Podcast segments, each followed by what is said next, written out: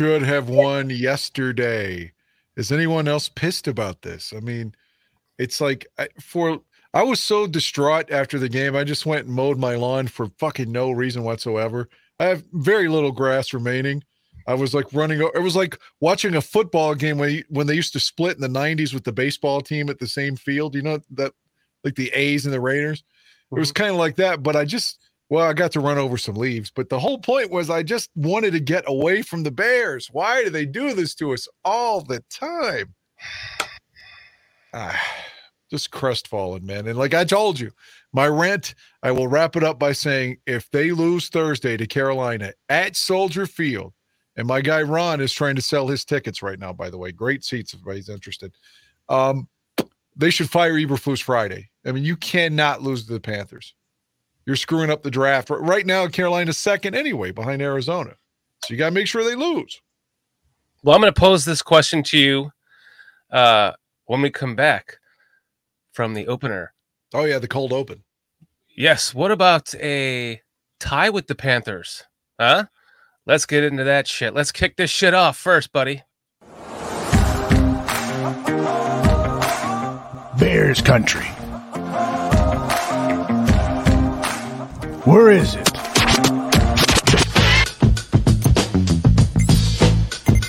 You down with BCP? You down with BCP? You down with BCP?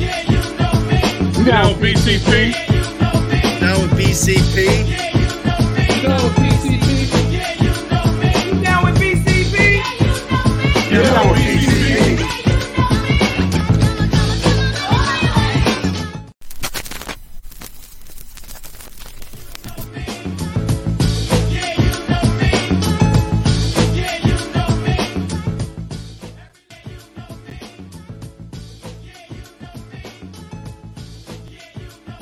Like this is about the most fun we're gonna have this week right now. Is is, is kind of dancing to this music right now, Dan. So just uh, follow my lead here. Ready? Okay. Two, three, four. I'm kidding. uh, what's up, buddy? I mean, they had no business losing.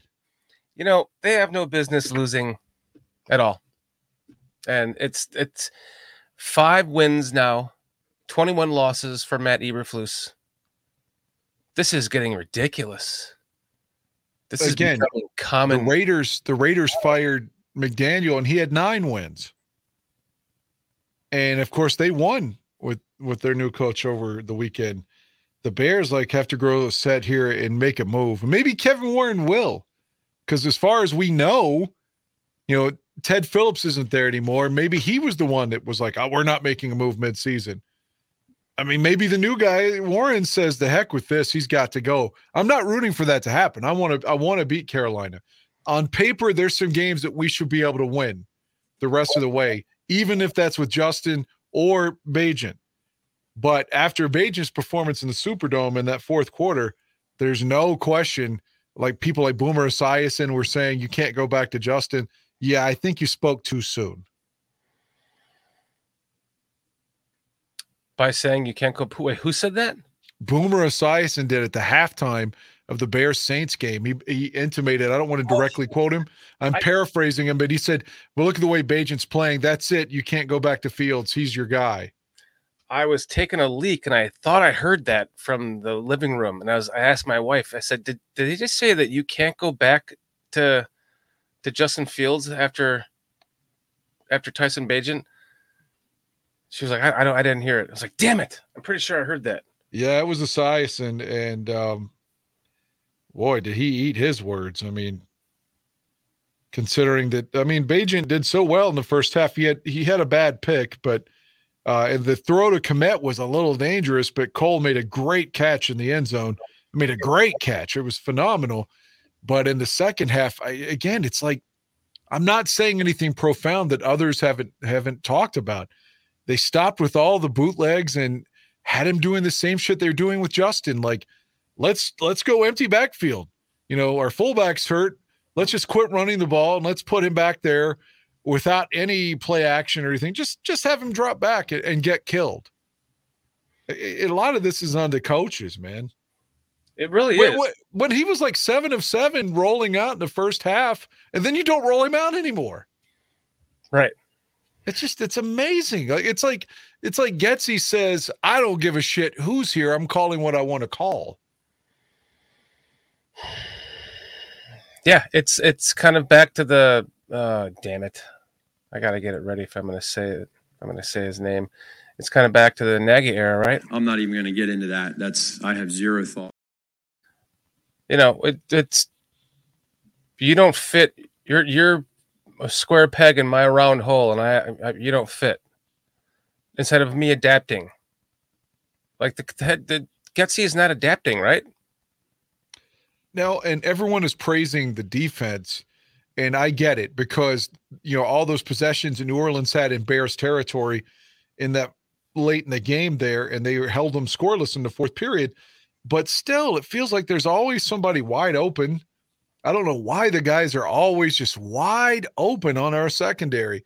You got Eddie Jones. Eddie Jones. I'm thinking the old 1998 Los Angeles Lakers. So Eddie Jones. No, Eddie Jackson. Uh, just half-assing tackling early in the fourth quarter again.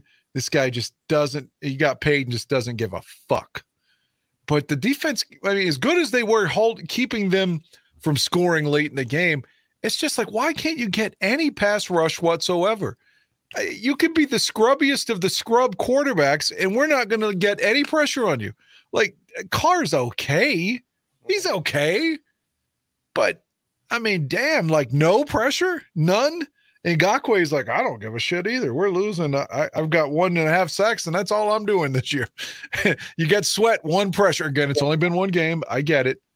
But I don't know why with Eberflus, we can't seem to stop someone from being wide open all the time, and we can't get a pass rush either. Oh, that's a Well, great Sanborn was great, though, in the middle. We got to give him credit. dude. Tackling machine, for sure. Maybe No, they should put Edmonds outside and leave him in the middle. Um, I don't know. It's I've, it's it's kind of crossed my mind too a little bit here. Put Edmonds in like the Lance Briggs position. He played well there last year before the injury. He's played well there in in place of Edmonds this year. So why not? I hope Edmonds is not. When he got against the Chargers and they hit his knee, it looked like, ooh, that might be the season right there. But uh, hopefully that's not the case. I would imagine he wouldn't play against Carolina, but maybe he'll be back. The good news you want some good news? The Bears announced today that Khalil Herbert and uh, St. Brown are going to be back this week, or potentially. So, with that said, we can pi- finally end the Velus Jones experiment. It's not working. He falls on his fucking ass against the Chargers, wide open in the end zone, and then the ball still hits him in the gut and he can't catch it. Yesterday, we got a break because that appeared to be a catch to me and a fumble. And uh, we got the ball back. And I think Bagent got picked right afterwards anyway. But this guy can't do anything. I mean, he can't return punts, he can't return kicks. Every kick he lets go is a touchback. Why is he on the team? He's had one good catch his whole tenure last year, I think, against Philly. And then he had a running play this year that was successful. Other than that, every time he touches the ball, he's he's dropping it. Am I am I wrong? I mean, thankfully you could put St. Brown in and leave that bum inactive. I mean, Poles has got to be like, look, I know I drafted him, but fuck, this isn't work. They should have cut him after the game yesterday. Probably after the Charger game. Who? Uh, uh Velus Jones. Yes, you Yes, followed on awful. national He's- TV. That fumbled. the, the That ball should was- fumble yesterday. We got lucky. That was the only call that went our way. They were calling bullshit all day.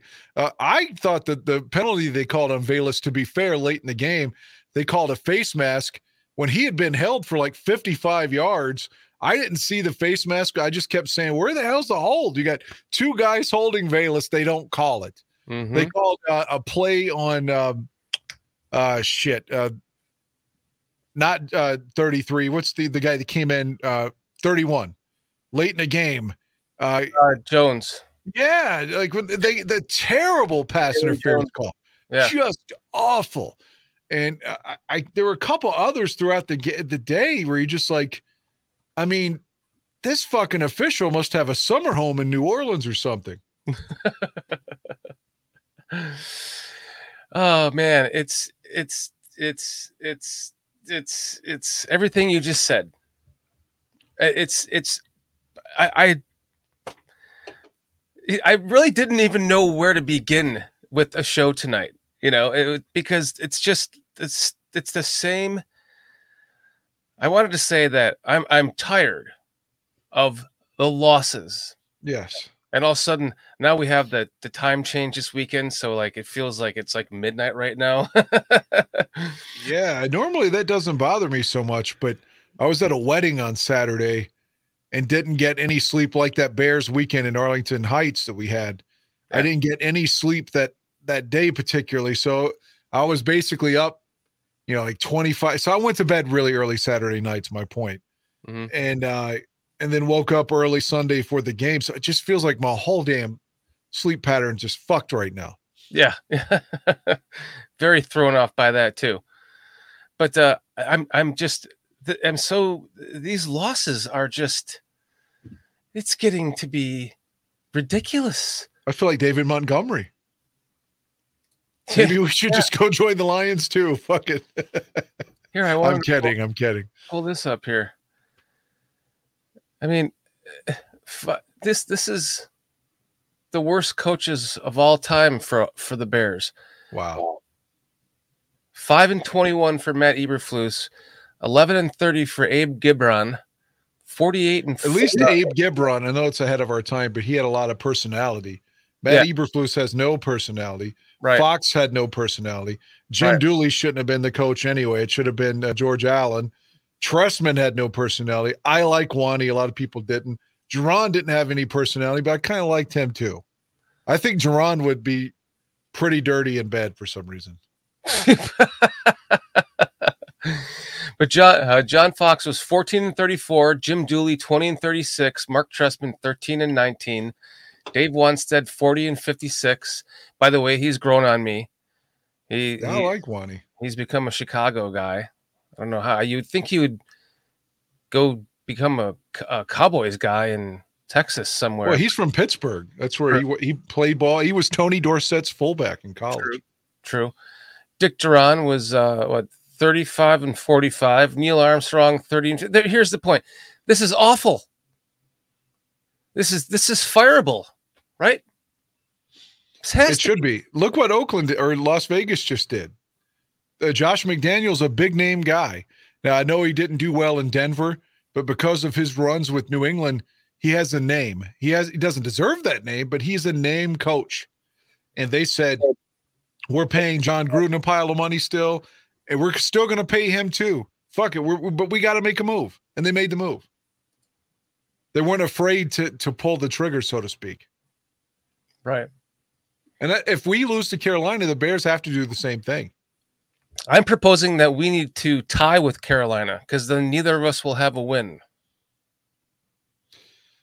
I can't that I mean in theory that makes a lot of sense, but as a Bear fan, I can't watch the game any other way. Even if it benefits us to lose, I want to win. It's just uh, we lose all the time. So a win is a win is a win as they say, and that makes me feel happy when we win. So Yeah. Ultimately, happiness comes from wins. They mean nothing at this point because there's it's. I mean, can they make the playoffs from here? I mean, it's No. Probably like 90% or more. I'm just pulling that figure out of my ass. But I mean, I remember, uh, now stay with me on this, uh, the, like the Jacksonville team in 96 that went all the way to the AFC championship. At one point, they were like two and seven and finished the year nine and seven and made it all the way to the AFC championship game. So you never know. Now, I'm not saying the Bears are going to do that, but until they haven't, it's still a slim chance. Yeah. I mean, if you can win your games coming up, which again is a big if, because think about this: you got you got another one with Minnesota, you got another one with Green Bay, and you've got two with Detroit. So if you could win those four division games, and you're kind of back in it. Now, again, that's a big if because we can't beat anybody. But maybe you got Carolina, you've got Arizona. You see what I'm selling here? You got Atlanta. There's still there's some winnable games on there. I don't see what you're selling right after you say that. on paper, there's some ga- like they should be favored against Carolina. I don't know if they will be. They'll probably just be a pick 'em. oh boy. We're not favored against Carolina, call it a day, man. or Bears minus one and a half will be embarrassing too. Yeah. Considering it's in Chicago, the Bears should be favored by four or five. Should be, but like Mr. Mayhem says, Eberflus is a joke, man. He just keeps getting caught in lies too. You know, I, I just I don't know where to go here. Like I, I like him for some reason. Like not like I like him as the coach per se, but he's already here. Like you, the team really genuinely seemed to be happy for him when they beat the Raiders. If you saw the post game stuff, when the they gave him the ball and, you know he brought uh Bagent in and everyone was fired up, even Justin. And it felt like okay, maybe there is something to this culture thing that they keep espousing. I don't, I don't know though, but it just it's like if he just stood up to Getsy and said, you know, quit calling these stupid fucking plays. Quit putting him in an empty backfield, both quarterbacks, mind you. Quit putting him in an empty backfield and a shotgun. Put them under center. Maybe with Fields' injury, you might have to put him in the shotgun. I, I don't know what's going to be more difficult for him if, if he's wearing the glove and such. But whatever the strength, however you cater to either quarterback is what you need to do the rest of the season. Fuck like- your arrogance. Fuck your ego. Fuck your system. We have to try to win, or we're all out of here anyway, including you. So, by God, you know, we have to cater to what our quarterbacks do well and stop forcing them to play your system. Right. Stop trying to Matt Nagy it. Yes, quit. We always do that. We like make people play out of position, and because we see them as this or that, it's like, whoa, you know, if you were a left tackle, we're moving you to the right, or vice versa. It's just they always seem to be hamstringing themselves with these kind of moves. I, and hopefully Nate Davis will come back and they can just put Jenkins back on the left and take Whitehair out. When he got that offside penalty on the tush push yesterday, I was ready to fly to New Orleans and personally lose a fight to him. but I wanted him to know that I was that mad to let him kick my ass so I could tell him, fuck you, Cody. Yeah, there's been a lot of uh, call to arms for Cody Whitehair from a lot of people lately, ha- haven't that hasn't there? He deserves all of those call to arms. Man, he can't Yeah. He can't play guard or center anymore. He needs to go. He has to be gone. it's kind of like Cliff. By the way, we should get the chat here. Cliff Victoria, Zach Sullivan, Mo Bierman, Dobbsy, 34. Uh, let's see who else is in here. Joseph Archer. Well, let's Good. acknowledge your clock. And I'm- notice I didn't say your cock, but your clock over your right shoulder from Zach Sullivan. Zach Sullivan, thank you for the clock, my friend. Looks it's on time too. And in, in Eastern time. Awesome. So uh yeah, thanks guys for joining us. Um Cliff asking which co- which coaches are best. I mean there is there there there there cannot be a possible scenario, right? If if, if we win games like if, if we like you're saying even though we can't win games and we are in the playoffs somehow obviously nobody's going anywhere right I don't know. I mean, I've seen. Remember a couple years ago, the Titans, when the when we got Matt Nagy, the Titans went into Kansas City and beat them, which got us Nagy, and then they lost the second round, and then they fired their coach after winning a playoff game. So it, it happens, especially if everyone knows that it's kind of like, well, you got lucky to get in anyway. It's like Matt Nagy should have been fired after we he lost to the Saints in 2020. We brought him and Andy Dalton in. yeah good point jim harbaugh jim harbaugh jim harbaugh I, I mean, I love Harbaugh. We've talked about it so many times before. I just feel like the the McCaskies, even though Michael's gone now, and he was the one that hated Ditka and that persona more than I can't say that I know that George does, but I feel like every hire is like so the antithesis of Mike Ditka. So maybe it's time to go back to what was winning, guys. But I don't know if they they have the balls to do it. Well, here's the thing. It's it's if the McCaskies hired, if George hired, if the if everyone hired Kevin Warren to truly be the team president, But he should hire his own coach next time. Well, and not have you don't need to bring somebody else in to do a search no, or a committee. manager. Yeah, you use the general manager and the team president together and they hire the next guy. Right? Is that what you were going to say? Well, um, in a roundabout way, but yes, you, you, you, George McCaskey, everyone just has to go. They, they have to take their hands off of everything football. They have, listen, I was at both the, the, the Vikings and the Raiders game, and the, and George McCaskey, he came through our tailgate area, both games and recognized us the second time and talked to us a little bit longer. Like he is a fan. Go be a fan. Go count the money. Tell uh, uh, approve budgets and this and that and just go be the fan.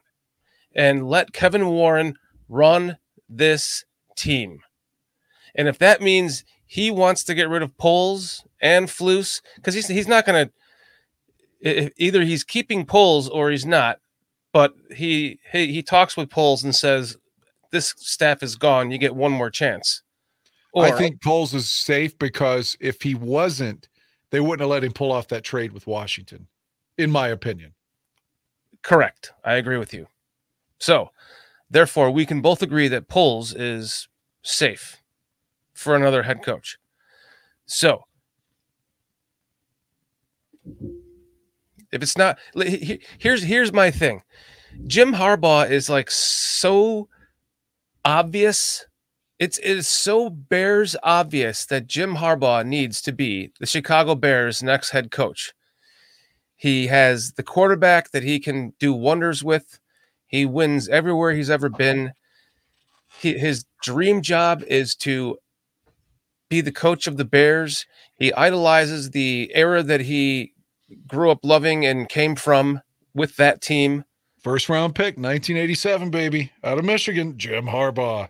He just let him come here and let Ian Cunningham go and take another general manager, become a general manager somewhere, and then just give Jim Jim Harbaugh the assistant general manager position, so he kind of works hand in hand with Poles, and and they they do this, you know, with the the same vision of building this team with what they need. And the, the only problem that I would have with that is that if he goes to a three four again, because then we're like, so if if if he uh, knows someone that can run a four three with what we have and continue to build on that, I think that's the best way to go defensively. But I, I it, it's not really a worry. It's just I, would be more excited to see what Jim Harbaugh could do in his twilight years of coach for the next 15 you know plus years as the bears head coach.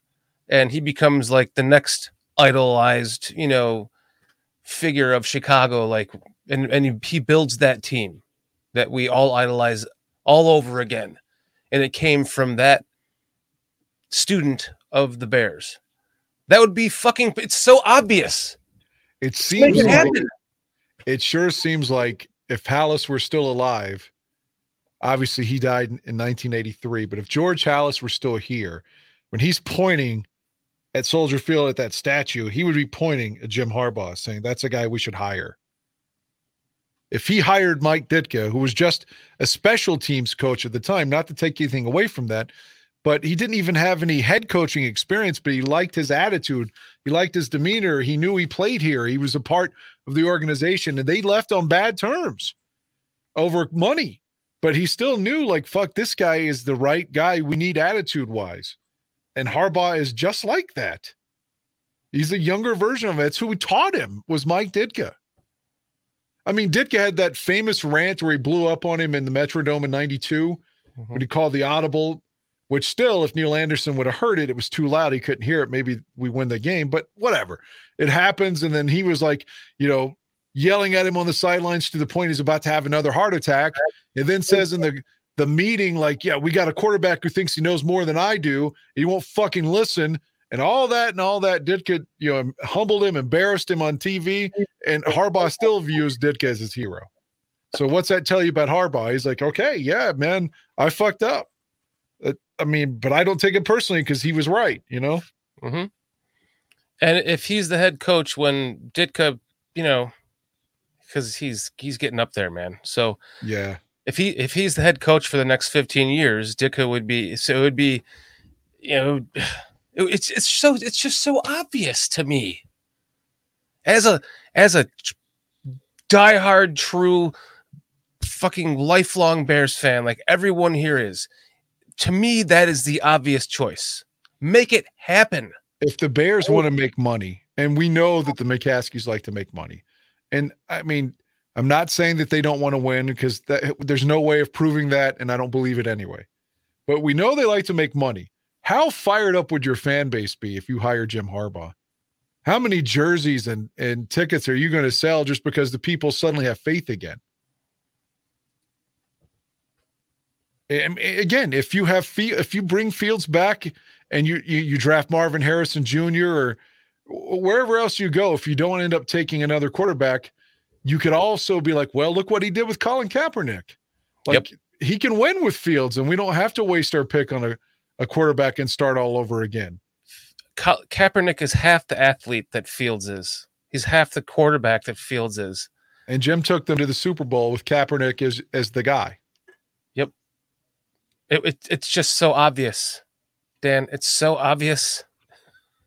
My God, like, come on, just just sit back and say yes and no to money, and let Kevin Warren run this team. Talk to Poles. Hey, we're getting. I've already. ta- I already I've been talking to Jim. He's on board. We're gonna do this. Harbaugh, I, I guarantee, at some point would fight Dan Campbell because of their personalities. you just know the the way Ditka and and uh, uh, fuck what the Green Bay coach uh, Forrest Gregg, how they were always feuding. That would be the thing. It would definitely be Campbell and uh, Jim Harbaugh. I think. Yes, it would be awesome. The the shit talking going back and forth between the two, it would be so cla- it would be the the the the gridiron brought back here to the NFC North. It would be the you know the monsters on the midway again. Oh damn. He would he would Harbaugh would defend us and he would be able to handle this fucking media in ways that no coach has ever been able to handle since Ditka himself. Right. So i- i- he knows how to do that. He knows that uh, the, the media, he- the player. I mean, he's gonna. He does have a, a history of wearing out his welcome, but he's in the right fucking city to do it. He might just not wear out his welcome. Yeah. I mean, in think wrong place. all of us are just so starved for winter. And again, his, you know, he was there 87 through 93. It's not like we don't know him. We know he's had success uh, along the way in college and the pros and back in college again. That attitude, I mean, his attitude is kind of what the Bears want, the Bears fans, I mean.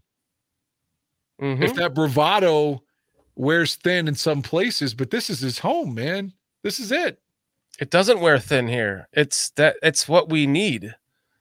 The fan base needs it. We're starving for it. For crying out loud! He just needs the mustache, and he's good to go after that. Yeah, I and you know when you look back at post Ditka again, Wani didn't win enough, but they always played hard for Wannstedt, and I always appreciate that fact. Lovie's a complete dip, a different personality than Ditka, obviously, but his players liked him. But beyond that, I mean, the, the coach, uh, you know, John Fox had a certain swagger because he had taken two teams to Super Bowls, but it didn't carry over here at all. So I mean, for the most part, uh, since Ditka, we haven't really had a coach. But again, I, I want to acknowledge Lovie in there and Wani, but I just think all of them had different personalities, and the one that we would all love to have is is like Harbaugh, like Ditka. Yeah, like like Cliff's saying here, it'll be at least four years before Harbaugh asks for part of the for, for part uh, team ownership. Give it to him, because if he becomes that, like we're talking about, he he he he deserves it. Yeah, I, I don't I don't care about that at all. Like let that work itself out whenever that presents itself. Right now, let's think about this guy could get us back to a Super Bowl and potentially win it again.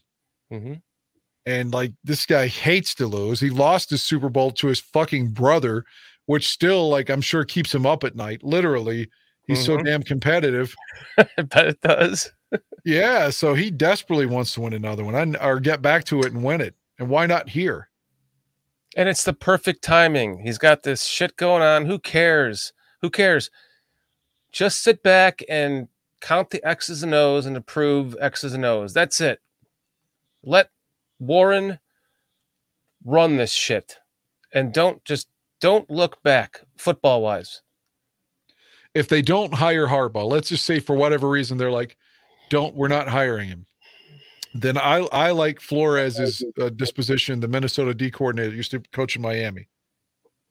He's got an attitude and a swagger to him as well, and he blitzes almost every other play. And as a Bear fan, that kind of makes me hard. you know, like pressure, pressure, yes, Otis Wilson, Richard Dent, sacks. Yeah, so uh, I I like him, and uh, but I I hope for Harbaugh. Yeah. Walter's saying I'd stay six miles away from the incoming train wreck that is Jim Harbaugh. I don't understand, Walt. Well, there were some people. Let's not bury the lead. We haven't done a show in a few weeks just because we are both at the Raiders game and travel and all that shit. So, uh, since we were on the air together, yeah, since we were on the air together, the Bears made that big trade for Sweat, which a lot of people, for some reason, are, are unhappy about. Like, I don't know what your thoughts are. We haven't spoken at all about it, but I was happy with the trade. Oh, I uh, listen. I love the trade. I love the contract. Everything. Uh, my only concern is that it was for a team that's not. It was a. It was. A, a, a trade for a team that is in win now mode. For a team that is not in win now mode. So, by the time he's what thirty years old, are we finally ready to win? Because, you know, Dan, the last last season, I thought we were about ready to win just I, I mean for many reasons uh, another game added to the schedule another playoff game added to the schedule uh, a new coach. We had uh, the the the niners and the packers right at the beginning i think. So we we, we could get them off balance because they, they didn't know our new offense yet. They didn't have enough time to study all that shit. And we won three games. And now uh, i mean shit we had five people on here that we all collectively picked 11 and 6 and we have two wins a- and it's like I I I I, I don't even know anymore, Dan. it's it's it's getting exhausting. Yeah, it, it is. And it just feels like I don't want to blame everything on coaching because at the end of the day, it's your fucking line can't stay in their stance. False start, false start. I mean, Braxton Jones is, is having an horrendous second year. I know he's just coming back from injury. He had a bunch of false starts prior to going out. I'm not going to be critical of Darnell Wright because he's still a rookie and still playing well. Jenkins is playing really well when he's in there. Uh, I, I don't know, but the point is the players have to play, and you know, Velus Jones constantly fumbling and dropping passes. But again, maybe that's coaching again. Like, why do you keep forcing him? We know why, because he's a third round pick. But at some point, the Bears have to quit being stubborn. We can't be force fed Velus Jones, and we can't force Justin and Bagent to play in a shotgun constantly in an empty backfield. Why don't they go under center more? It just doesn't make sense to me. Who the fuck knows? That's what I'm saying. It's like you remember again. I, I said this story so many times that Bears Chargers game in 19. They're booed off the field at the half. They come out in the third quarter. They start running I formation, and suddenly they're running the ball down the Chargers' throat. Somewhere through the fourth quarter, he quits doing that, and we lose because Piñeiro misses a field goal. But um, because he kicked from the wrong hash, didn't know what hash he wanted to kick from. right. Which, but but Nagy said after the game, I wasn't brought here to run the I formation.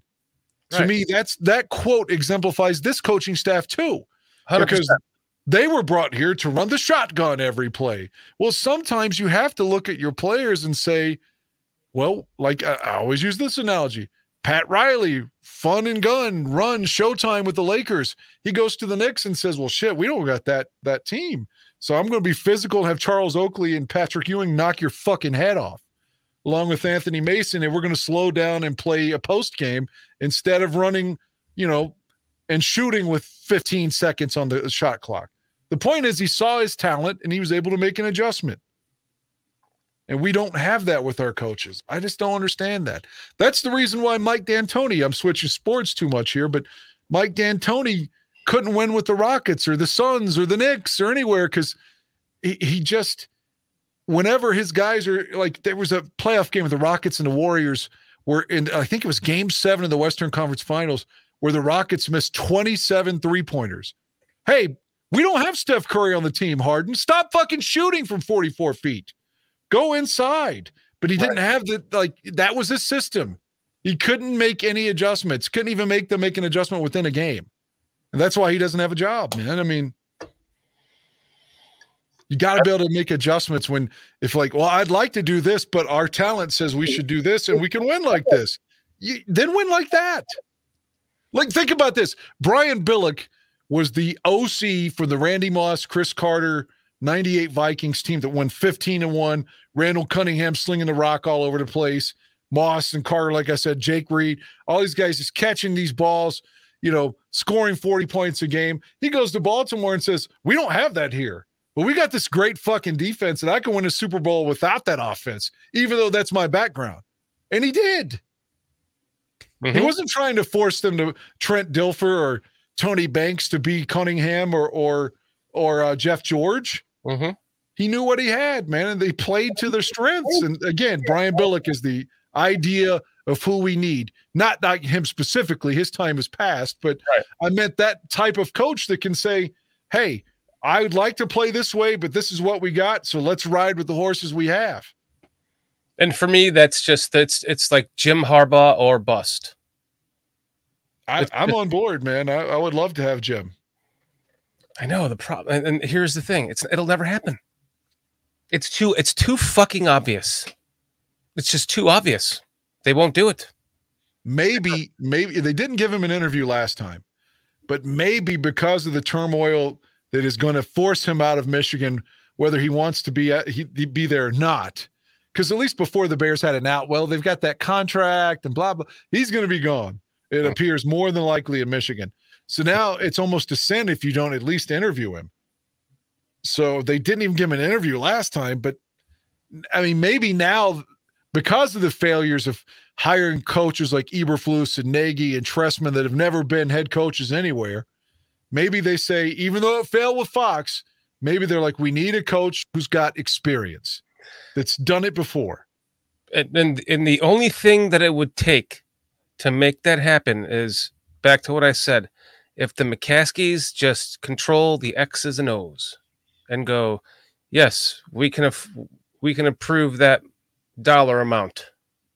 Oh, they're a billion dollar empire. No, They we can approve approve whatever mo- they can approve whatever amount they want. but th- but I'm saying that's all they if if they just literally step to that level and that's all they do is just control that and not go well this doesn't fit my uh oh well he's being investigated no no just let let it ride and you you hired Kevin Warren for a reason he's a football guy he's worked with Jim Harbaugh in the past if he decides that's his guy and he works with Poles with it and you know they make it happen don't just well, think about like Pete Carroll. Pete Carroll got hired in Seattle after all those.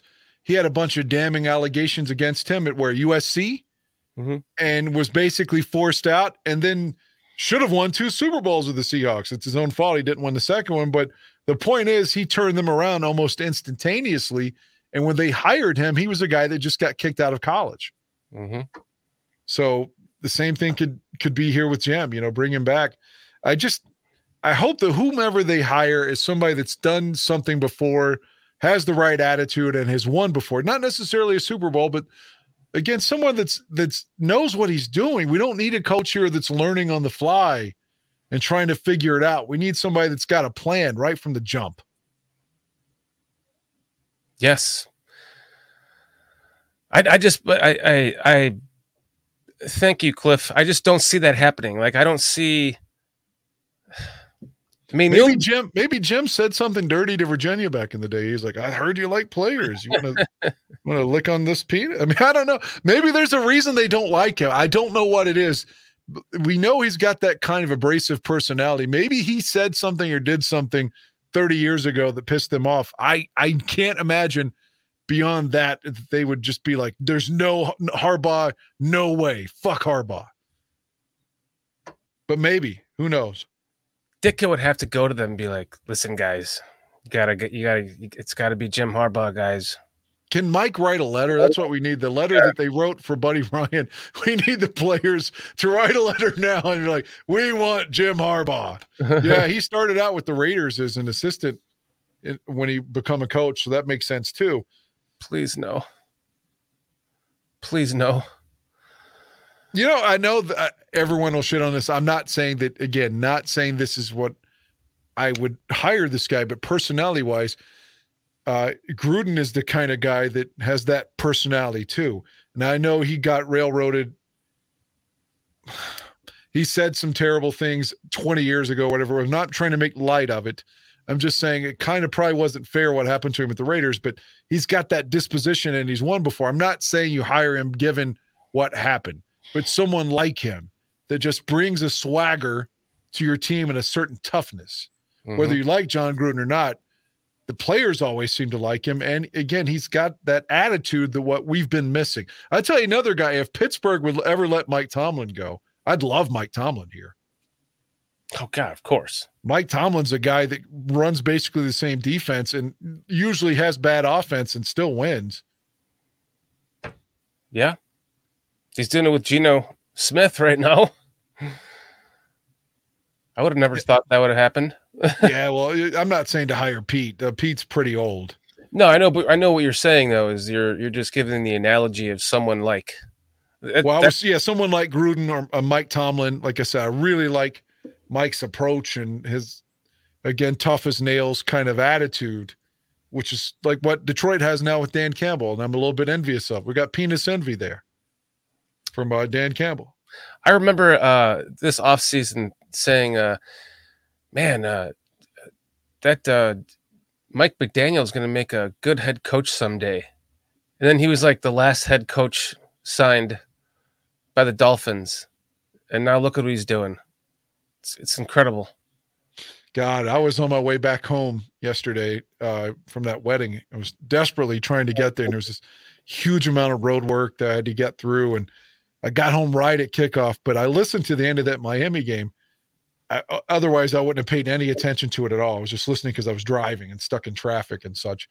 But for the Dolphins to be down 21 nothing and come back, be down 21 14, approaching a, potential tie in overtime, did you hear how they lost with a bad snap? Oh my God. Wait, who did? The Miami, they lost on a fourth down play with a bad snap on fourth down. Yeah, I, I was watching the game. Yeah, Oh my God. That's so Yeah. Bears. That sounds like something, especially if Whitehair was playing center. That's definitely what would happen. It's exactly what would have happened. I mean, that they the, the Chiefs were trying to give him that game, and that happened at the end. It was like I was rooting for the, for Miami. Oh. Yeah, me too. I like Mike McDaniel too. Ever since the game we were at, when they showed him on NFL films, when Fields got knocked out of bounds on the Dolphins sidelines, he's like, "Would you stop running? Would you just stop?" Did you see the one where he was like, he saw the camera was on him on the big board, and he was like, "Run the ball the next eleven plays." yeah, he's got a lot of charisma. I like him too. We didn't even interview him, of course. Nope, of course not. Well, I, I, I mean, there was literally like one team left, and nobody had interviewed him. Not even the Broncos, and that's where he he was a fucking ball boy there. Yeah. So it just came out of nowhere. I mean, that's just kind of how it happens. But I remember saying to myself, he's going to make a good head coach someday. And then he got hired. So good for him. Yeah, we need somebody like that though. Like Again, that. someone that has fire and not. I mean, again, I know it's the antithesis of what I'm saying with Lovie, but it worked. We don't know really know how Lovie was with his players. We it's not like he was super passive and quiet with the guys. It's just the way he was externally, I think. But we, I could believe Jauron being really quiet and respectful, and Trestman being quiet and respectful. And we again, not saying these guys are assholes, but we need a guy like that though that that presents fire, and like you're almost afraid to fuck up. Mm-hmm. Like you're you, you can't olay Eddie Jackson. You do that, Ditka's going to put you on the fucking bench or or just cut you. Mm-hmm. But we we just have coaches here that let you do. We can call it the hit system, but there's no accountability. Absolutely none. Again, And- Eddie Jackson olay, olaying tackles all the time now since he got paid. His ass should have been cut or benched years ago. Mm-hmm. As soon as he comes back, he does it again. It's like, dude, do you care at all? No passion whatsoever. He's got to go. I would think. I would think He has to go. he has to go. There, he, he's he has to go. Yeah, you're hoping for more wins this season, Me? Yes. but I either want way, he has to go. Yeah, what are we now? Two and seven? So it means we have eight games left. I'm wanting I want eight no oh the rest of the way. I mean, fuck Right. that draft pick. Let's let Carolina keep losing and get their high draft pick. And Right. and I want them to win it, you know, six, seven, eight games the rest of the way through. I, I don't know if that will happen. It probably won't, but that's what I'm hoping for. Yeah. And if you can't if you can't root for that to happen, then why are you a fan? Bersky saying coaching elevates teams, but it all starts with talent on the field. To be honest, no coach can fix poor talent. I mean, this team has some pretty good talent. You look at uh, whether or not they can stay healthy is the question. Brisker is a talent, uh, injured, not on the field very much every every year. Misses a lot of time, I should say. Gordon has missed some time. Uh, Jaylon Johnson has missed some time every year. Um, I mean, even last year, uh, uh, Mooney, 50, Mooney missed time, uh, 57 missed time last year. Sanborn, yeah. Sanborn's playing again back in that middle spot, and he looked great, you know, this past weekend. Uh, the talent is there. It's it's it's why is it not work? With, this hits Schmidt's principle is just not coming together. It's it's kind of what everyone has made fun of it to be since its inception of him coming to Chicago. So it's just time to move on. It- There's a crazy conspiracy theory that I don't believe. There's no proof of it, but they're trying to say there are people on Twitter or X saying like that the only reason the Bears hired Eberflus was because his sister used to fuck Michael McCaskey. I I I just can't see it. Again, McCaskey's been his died died a, while ago. Eberflus is in his 50s now. Like like his sister would have been like 20 years younger than Michael. Maybe he was slaying some pussy. I don't know, but I just feel like that's probably not true. I mean, but do you think that because I have it in my like, just in my own heart of hearts, I believe that Ryan Poles did not want to hire Eberflus. I don't know. He seems to like. I mean, I know every coach when they get that boat of confidence, it, it feels like, oh, that's that's disingenuous, and you're on your way out. It feels like those two guys really are boys, though. I don't know if he hired him or, or not, but it feels like he really likes him, though. I agree with Cliff on that, man. Getsy, too much ego, too little coaching skill. He's like, I worked with Aaron Rodgers. I wiped his fucking ass for him. so I want like the Rodgers rub here. It's like, you know, you didn't earn any of that. Like we're seeing that with that little midget coach in Green Bay now. Without Rodgers, what's he three and five, three and six, or whatever? I was just having this conversation with my buddy. It's like, Oh my God, I listened to Green Bay radio for like 10 minutes until I just couldn't handle it on the way home, too. And the Packers are saying they want to move away from Jordan Love starting next year. They want a new quarterback next year. I'm like, you spoiled fucking fucks. you're like, yes, welcome to our world, Yeah, motherfucker. you spoiled fucks. I mean, I know this guy, he threw the game winning or game losing pick to Denver, but I mean, has he been that bad? Like, do you? There's no hope with him? Like, I don't know if that's true. Raging Oracle is saying here, kind of a side note, Harbaugh would want too much power, and I could see Harbaugh doing things to try to undermine Warden, Kevin Warren, like a Jon Gruden, might do. Uh, maybe. I mean, right. but maybe if Jim loses his gig in, in Michigan, maybe he's like, I got a fucking mortgage to pay. I mean, he might just want a fucking job. well, he he might also just, you know, be happy with his dream his dream job and follow in his you know go into his place where he belongs in it, which would have Exactly. some power, some power, uh, assistant general manager power, and then head coach power, and then of course everyone works together from there.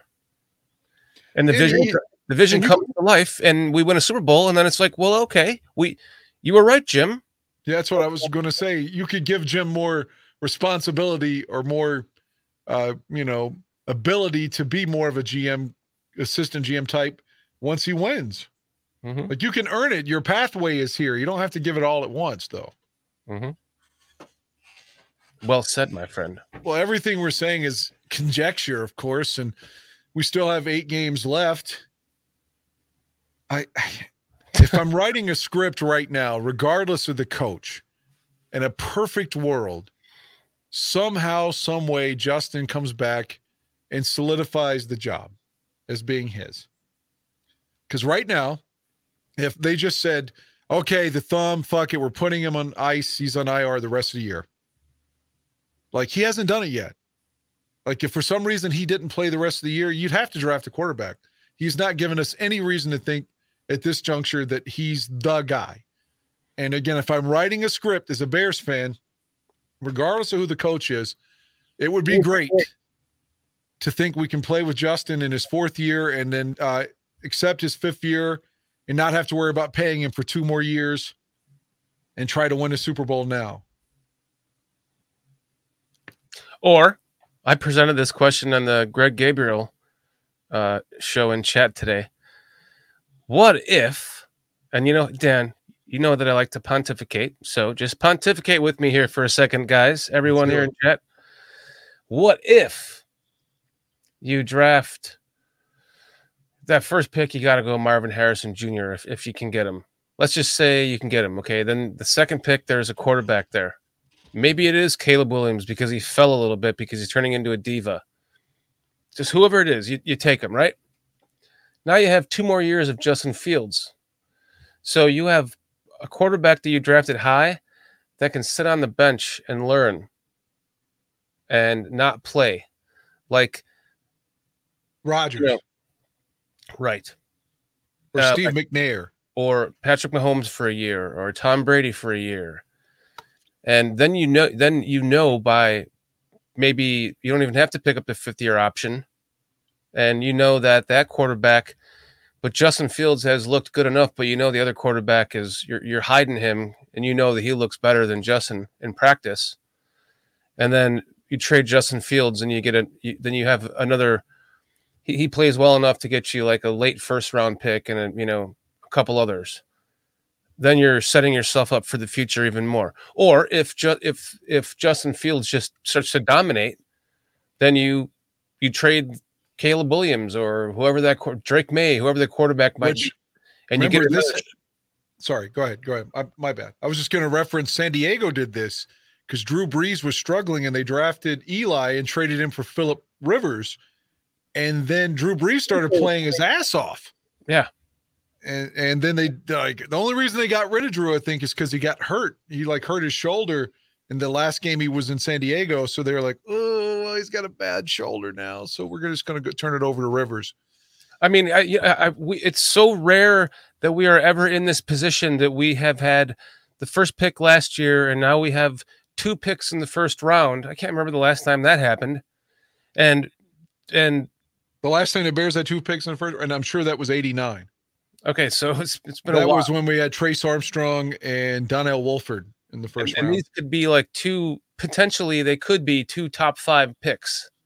So, I mean, why not just be greedy? Like we've we have been so quarterback starved for so long, and if we still don't know what we have at the end of this season with Justin Fields, why not? Well, I got a, a scenario for you. I'll pontificate with you. Okay. How about now? Again, I'd like to see Justin earn his spot to where he's the guy and we don't even have to question it. So if anyone's saying I'm being a field hater, that's not my intention. Okay. But Mhm. let's say that Justin isn't the guy. Maybe, just maybe, you trade him to say Atlanta, for example. Maybe you get a second, maybe you get a third. I don't know. And maybe you draft that kid from USC, but you could sign in the meantime, soon to be free agent Kirk Cousins. I know he's hurt. No, I'm not saying Kirk specifically. As an example, someone that is a gonna put up good stats and and score for you just as a band-aid. I don't mean somebody shitty like Andy Dalton, but Cousins is somebody that at least they score a lot when he's there and he has really good stats. I'm not saying him specifically, but you sign a veteran for maybe two years and then turn it over to the kid. That's and you get another pick if you trade Justin that way too. Okay, as long as it's a decent enough veteran like a Kirk Cousins that you wouldn't be like tempted to put the other guy in. Right, right. Someone that's had success before. Again, maybe Kirk is coming off this uh, Achilles, and maybe that's a guy you can't touch. But s- oh, I'm just saying a veteran, the proven veteran that could come in and win some games for you, and not be at the end of his days to where it's like, I never thought Andy Dalton was that good anyway. So definitely No. not him. Maybe, maybe the way Foles could have been with if we had a better coach. Yeah. I mean, if Foles comes here, like let's say after they win the Super Bowl in Philly, you can't tell me he couldn't win any games at all. Then, Right. you know, if the Bears had him in say 2018 instead of Mitch, maybe they go to the Super Bowl. Although it's not Mitch's fault that you know asshole can't make a kick and then goes on the Today Show and says my dogs don't care if I miss field goals. well, we do, Cody. You fuck. Mayhem saying, I don't I don't want that diva Caleb Williams on the Bears. I don't either, man. Anyone that even insinuates wanting ownership in a team. And and here's the thing, Dan, is he's what? He's got to be the first player in college, uh, you know, college football to probably have made, let's just say, $10 million, right? At this point, because of how the all the laws, the rules change and shit. Right. And he's he's like this one of the first big college superstars in football since then, right? So uh endorsements, all this other shit, jersey sales, whatever the hell. He's he's he's got to be up there, right? So that's giving him this it's inflating his ego more than needed to be. And so he's, you know, I know his dad's doing a lot of the talking, but you know, word is he wants uh, ownership in the team that drafts him. Like, fuck off. You think you're going to get ownership in I don't think that's even legal. Tom Brady can't even get ownership in in the freaking Patriots with what he's done. You can't you can't come out and ask anyone for that. So that's just uh obviously not the kind of guy. And, and this here's the here's the issue. I feel it's gonna it's gonna get worse over time because you're gonna have these players over the course of time who are going to be better eventually that are going to you know have bigger seasons than him and be more popular and make more money. And if one person even you know some let's say the packers draft him and well they're like well it's a fan ownership uh, team so they find someone they can get stock from to give him that you know and then the next the next big shot comes along he wants ownership in the team and it's just going to be this uh you know you, can't let it happen man so it, The other I'm guys from North Carolina, the right? Money that they're making is is adding to their egos that are becoming out of college in the future. To end my statement. Well, the the other preeminent college quarterback that people were talking about is at UNC, right? Um, I can't think of his name, but we don't. US Caleb Campbell is or uh, Caleb Williams is USC and Drake Maye is North Carolina. Yeah, Yeah, we don't want another North Carolina quarterback. if if we can't go Ohio State again, even though the the guy at the Texans is surely showing that that's bullshit, but the Trubisky curse remains. We do not want another UNC quarterback. that, that's my first uh, thought as well. Yeah, but if you look at him, he's pretty damn good. If you watch him, he's pretty damn good. How about we just we just fix the O line and stick with Justin with Tyson backing him up for another year? That's a great idea, Jay Sanders. I'm I'm not opposed to that. I think uh, they need to sign. I don't know who the lists are or what have you, but they need to sign a veteran center that can get the job done, can snap the fucking ball, and can block. You Mhm. could put Jenkins at left guard. Davis is signed up. If he could stay healthy at right guard, you got uh, right at right tackle. So maybe you sign or draft a left tackle and you sign a center or vice versa. That you could pretty much fix that if people could stay healthy. I think you keep Teven Jenkins at right tackle.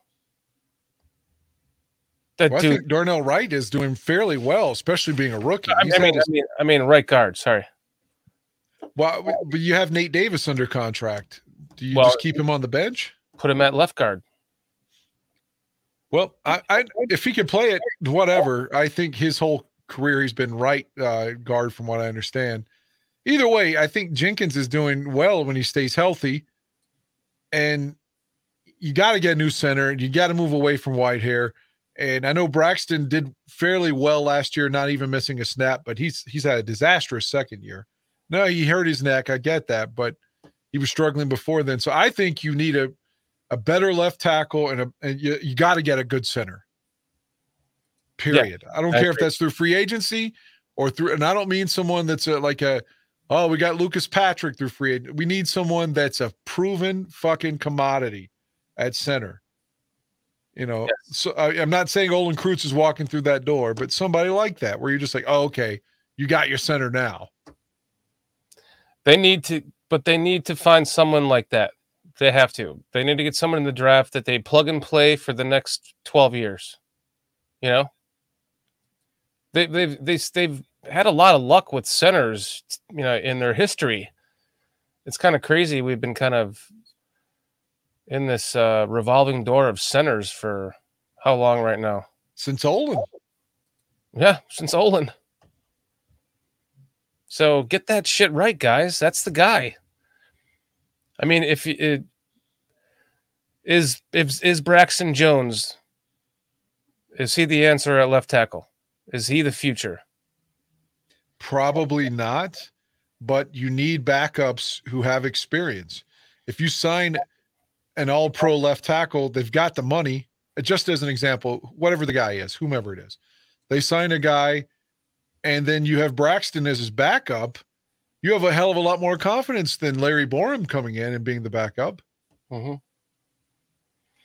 And if there's a, was it the Penn State tackle? So I mean, I obviously I'm joking. They're not going to draft a quarterback this year. I, I, I don't expect them to. I'm just putting out the what ifs to make your brains explode and think for a second about what if. But it would be great to get uh, Marvin Harrison Jr. and if there if there's a solid bookend left tackle there that you can plug and play for the next 12 years, like same thing as center, then you can get center in what now amounts to what the third round. Or you could sign one of them via free agency and then draft the other one. If you Hmm. draft the center or the left tackle, sign the other one. You might you might want to sign a veteran center, you know, because maybe it's more difficult for a rookie center to be out there with all the checks and you know and and the audibles and the silent counts and being on the road. You almost want it to be a guy that's got experience, but Unapologetic truth saying, I have no faith in Braxton. What's up, unapologetic? I think that's the first time we've seen you here. Thanks for joining us. Uh, what do you mean? Like, what, what, what do you lack faith in with Braxton? he's saying Braxton's no good. Like, but what is he? Does he get? Are you still thinking he's getting bull rushed too much? Uh, what in his play has stood out to you that has given you false no start, false start, false start, false start, false start. everyone's and then hold somebody then but then somebody else is holding if he's not false starting Holding Cody Whitehair, 62. mm-hmm. Oh God. Whitehair just is he, he he is my least favorite bear right now on the team. And I, I this guy has no I mean, and that, I don't know, maybe Velus Jones. It's like I, I don't know. I, I thought Whitehair was done five years ago. I don't know how he stays on the team. I still don't hate him as much as that bastard that uh, he's in jail now. Oh God, what was his name?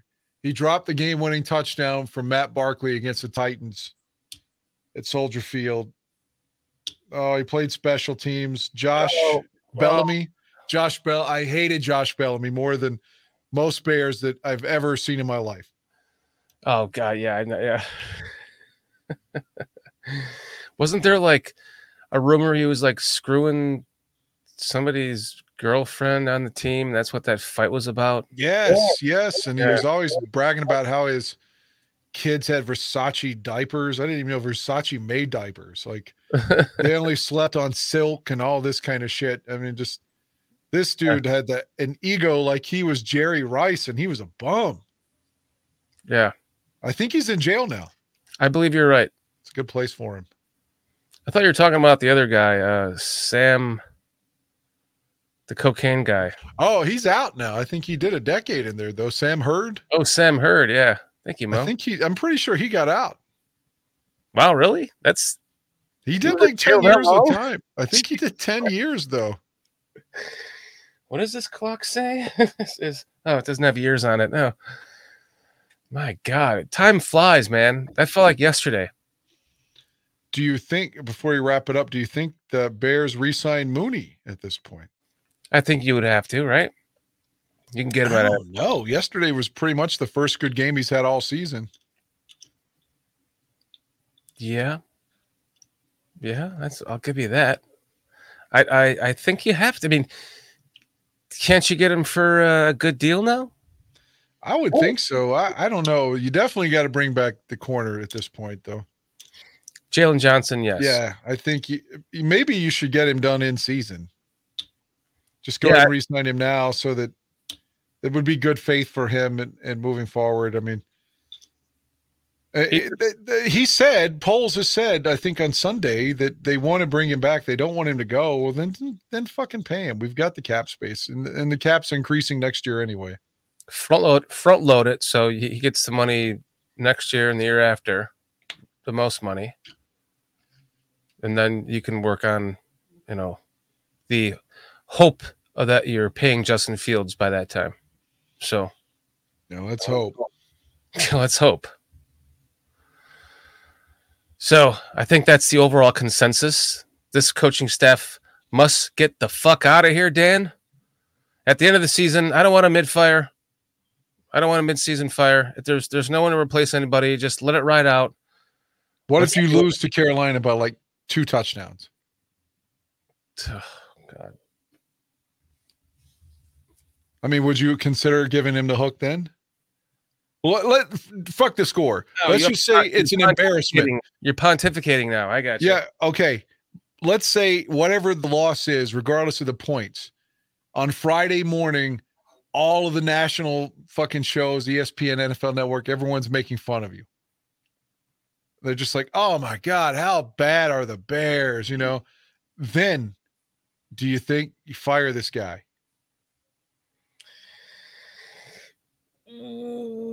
Okay. Before, uh, since you're now, now you're Kevin Warren or you're Ryan Poles? Who are you? I'm asking you if you were one of these guys, do you advocate a I don't have- I don't have anyone to replace them with, so my answer is no. You just ride it out, man. You go, okay, well, I guess we'll have the f- second or first. if we were at, at- if we were at a dollar general or family dollar store anywhere in america and fucked up egregiously one or two times they wouldn't be saying we don't have anybody to hire us they'd fucking bring a kid in from fucking just graduate high school either way oh we can't fire him because we don't have anyone to replace him they they would get rid of us and Mhm. that's like a low level job right this is a very important job where there's only 32 head coaches in the whole league so if uh, if McDonald's can fire you and have to worry about who's going to be on the clock in the morning tomorrow morning and they still do it, then why can't the Bears when it's an important gig? Well, it kind of goes back to what I was saying. If McCaskey is truly just walking around in the tailgate section, talking with people and controlling the X's and O's, then if Kevin Warren is really the guy, it could it could potentially happen. If they lose by two touchdowns to the Panthers, I I know I know one thing. If I was Kevin Warren, somebody's getting fired. But I I just don't know who I would replace him with. So therefore, I don't even know what I would do if I was Kevin Warren. I mean, you're gonna you're gonna fire uh, Eberflus and what? Uh, bring in Mike Ditka off the street to run the team for the rest of the season. Well, clearly not, because Mike's almost 90 years old. Right, but like who who would you? It's to, it's to the point. Who would you bring in? You'd have to promote somebody. So who on the team gives you enough confidence to promote to head coach? I mean, in all honesty, when he had a second coach get fired through HR, when he had a second coach, that shows you he can't you can't trust his judgment. The the guys he brings in are perverts or whatever. We're speculating, but if it's an HR issue, they probably are showing their dicks to some women personnel. He should have gotten the hook then. Mm-hmm. I mean, when has that ever happened before that assistants keep getting fired because of human resources? Right. Like this guy's a mismanager, chronic mismanager. I don't care who you hire. I don't care if you bring Singletary in for seven games. Like, seriously, man, this guy has got to go if they lose to Carolina.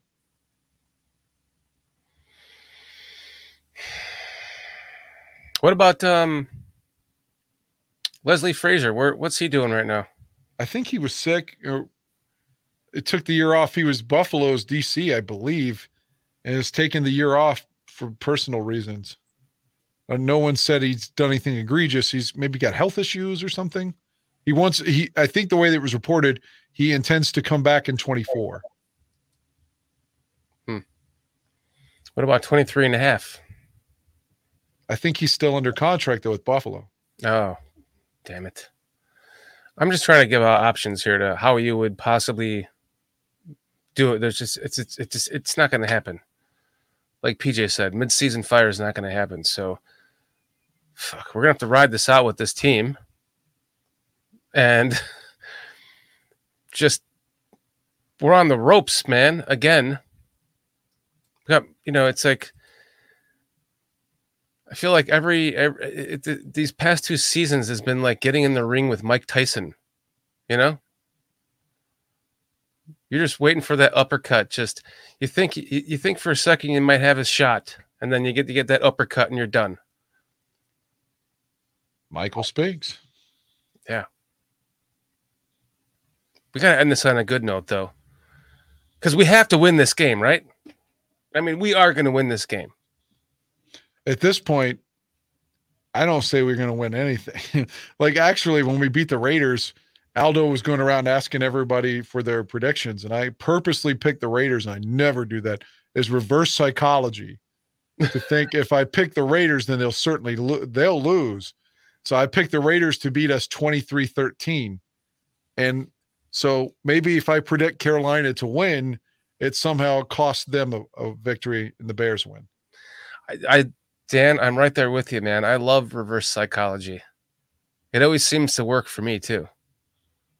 I don't know what works for us as the Bear fans anymore, but Should we pick? Should we both just pick losses right now? my loss is with that asterisk or caveat that it's like I secretly want them to win, or I'm just I'm just saying this to try to help the Bears, but maybe that's bullshit, and I have to accept I have nothing. I can't control it either way. I, I should stop being superficial or superstitious rather, and I can't wear this hat, this jersey, these draws, whatever. Like it's like just man, I don't play. It doesn't Right. matter what I do. I can't change it. So we don't know who's playing yet. This, who the quarterback is, right? If you listen not- to DJ Moore Sunday, it sounds like they that he thinks it's going to be Bagent. But if Fields practiced on Friday and can practice tomorrow, then I mean they said he's not in pain. It's all about the grip. If he's going to wear a glove and can grip it well, then you just have to worry if he's running, can they peanut punch it out on him? And he's really on a week of no actual practice. It's just mostly walkthroughs. So I mean, not like it's any you know, it would really matter. But wouldn't you rather have him making sure he can fully practice going into the first game he comes back from? If it were me, again, it- we're being hyper. It's never going to be me. I'm not qualified. But if I were on the staff, and I would have told Justin like last week when it was inevitable that he was going to practice on Friday, I'd have been like, "Bro, don't say anything, but start studying Carolina. if you're good enough to practice, get a few days extra in on the Panthers." hmm and be ready to go and get us a win on Thursday. I Yeah. mean, it, uh, that's I would be looking ahead like that, and you know, keep it on the down low. There's no reason to tell Carolina yet. Let them have to prepare for both of them. Um, but that's what I would have done. I'd have been like, okay, you- you've obviously made it through practice. We think you're pretty much ready, but just take a few more days to heal and play Carolina, and you'll be at home, and you know, with theoretically the support of the Bears fans why put him in harm's way at the Superdome? You know, like with all that crowd and stuff. Give him a few more days. So to me, it makes sense if he was ready to go Sunday.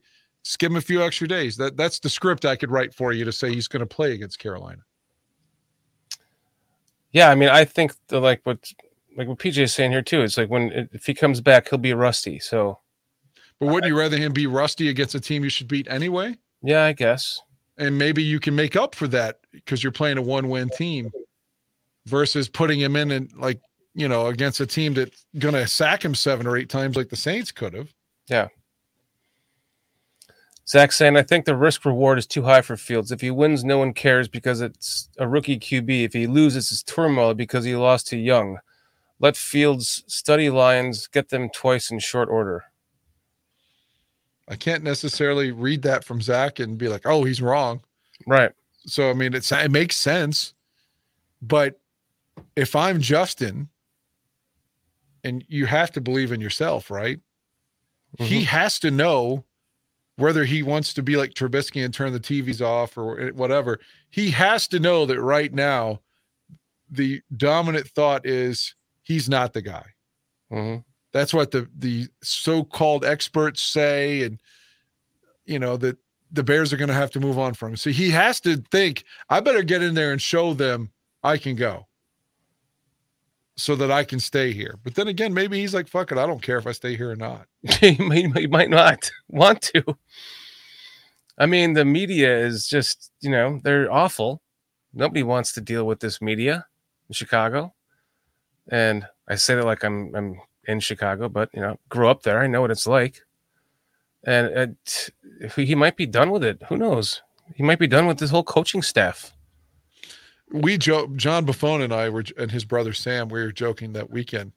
It, it started out I, I think i was the one that said it but they thought it was really funny. I'm not saying because it was my joke and i don't even remember the context. Uh, but we were just saying a hypothetical situation. He's like fields is so beaten down from all of this. He just comes out and tells the media i've lost my faith in jesus christ because of what's happened with the chicago bears. There can't be a god if I'm if I'm dealing with this shit, your questions and this terrible coach and the terrible coach before that. Yeah, so And I'm going to go on what my third terrible coach here. Like, let me pick my team. he's like Jesus of Nazareth. Jesus of Nazareth is a fraud because, because he's so beaten down and and depressed about what's happening. Oh man, I couldn't. I couldn't blame him. It's just amazing how this same circle of shit keeps happening. Uh huh. with you know Trubisky or Fields or you know Cutler never needed anyone to like him or pick him up. Like he didn't like his confidence was there whether you thought he sucked or not. Um, he's a strong-minded guy, is what I'm saying. But for the most part, it seems like like I worry if Bagent plays. I know Bagent has shown that he's you know headstrong and stuff, but after all that failure in the Superdome Sunday in the fourth quarter, if you're Carolina, why aren't you coming out playing man on him and disguising blitzes and playing the same way New Orleans did in the fourth quarter? And does that hurt Bagent's confidence because he shit the bed so terribly? Right. It had to have. That's what I'm saying. Like, it feels like and before that, Rex was always kind of up and down with if he believed in himself. It's like the only guy that we really had that since Jim McMahon that was like, I don't give a fuck what anybody thinks is Cutler. But he didn't win enough. Jay Sanders, do you think that uh, Mahomes is uh, Chicago proof?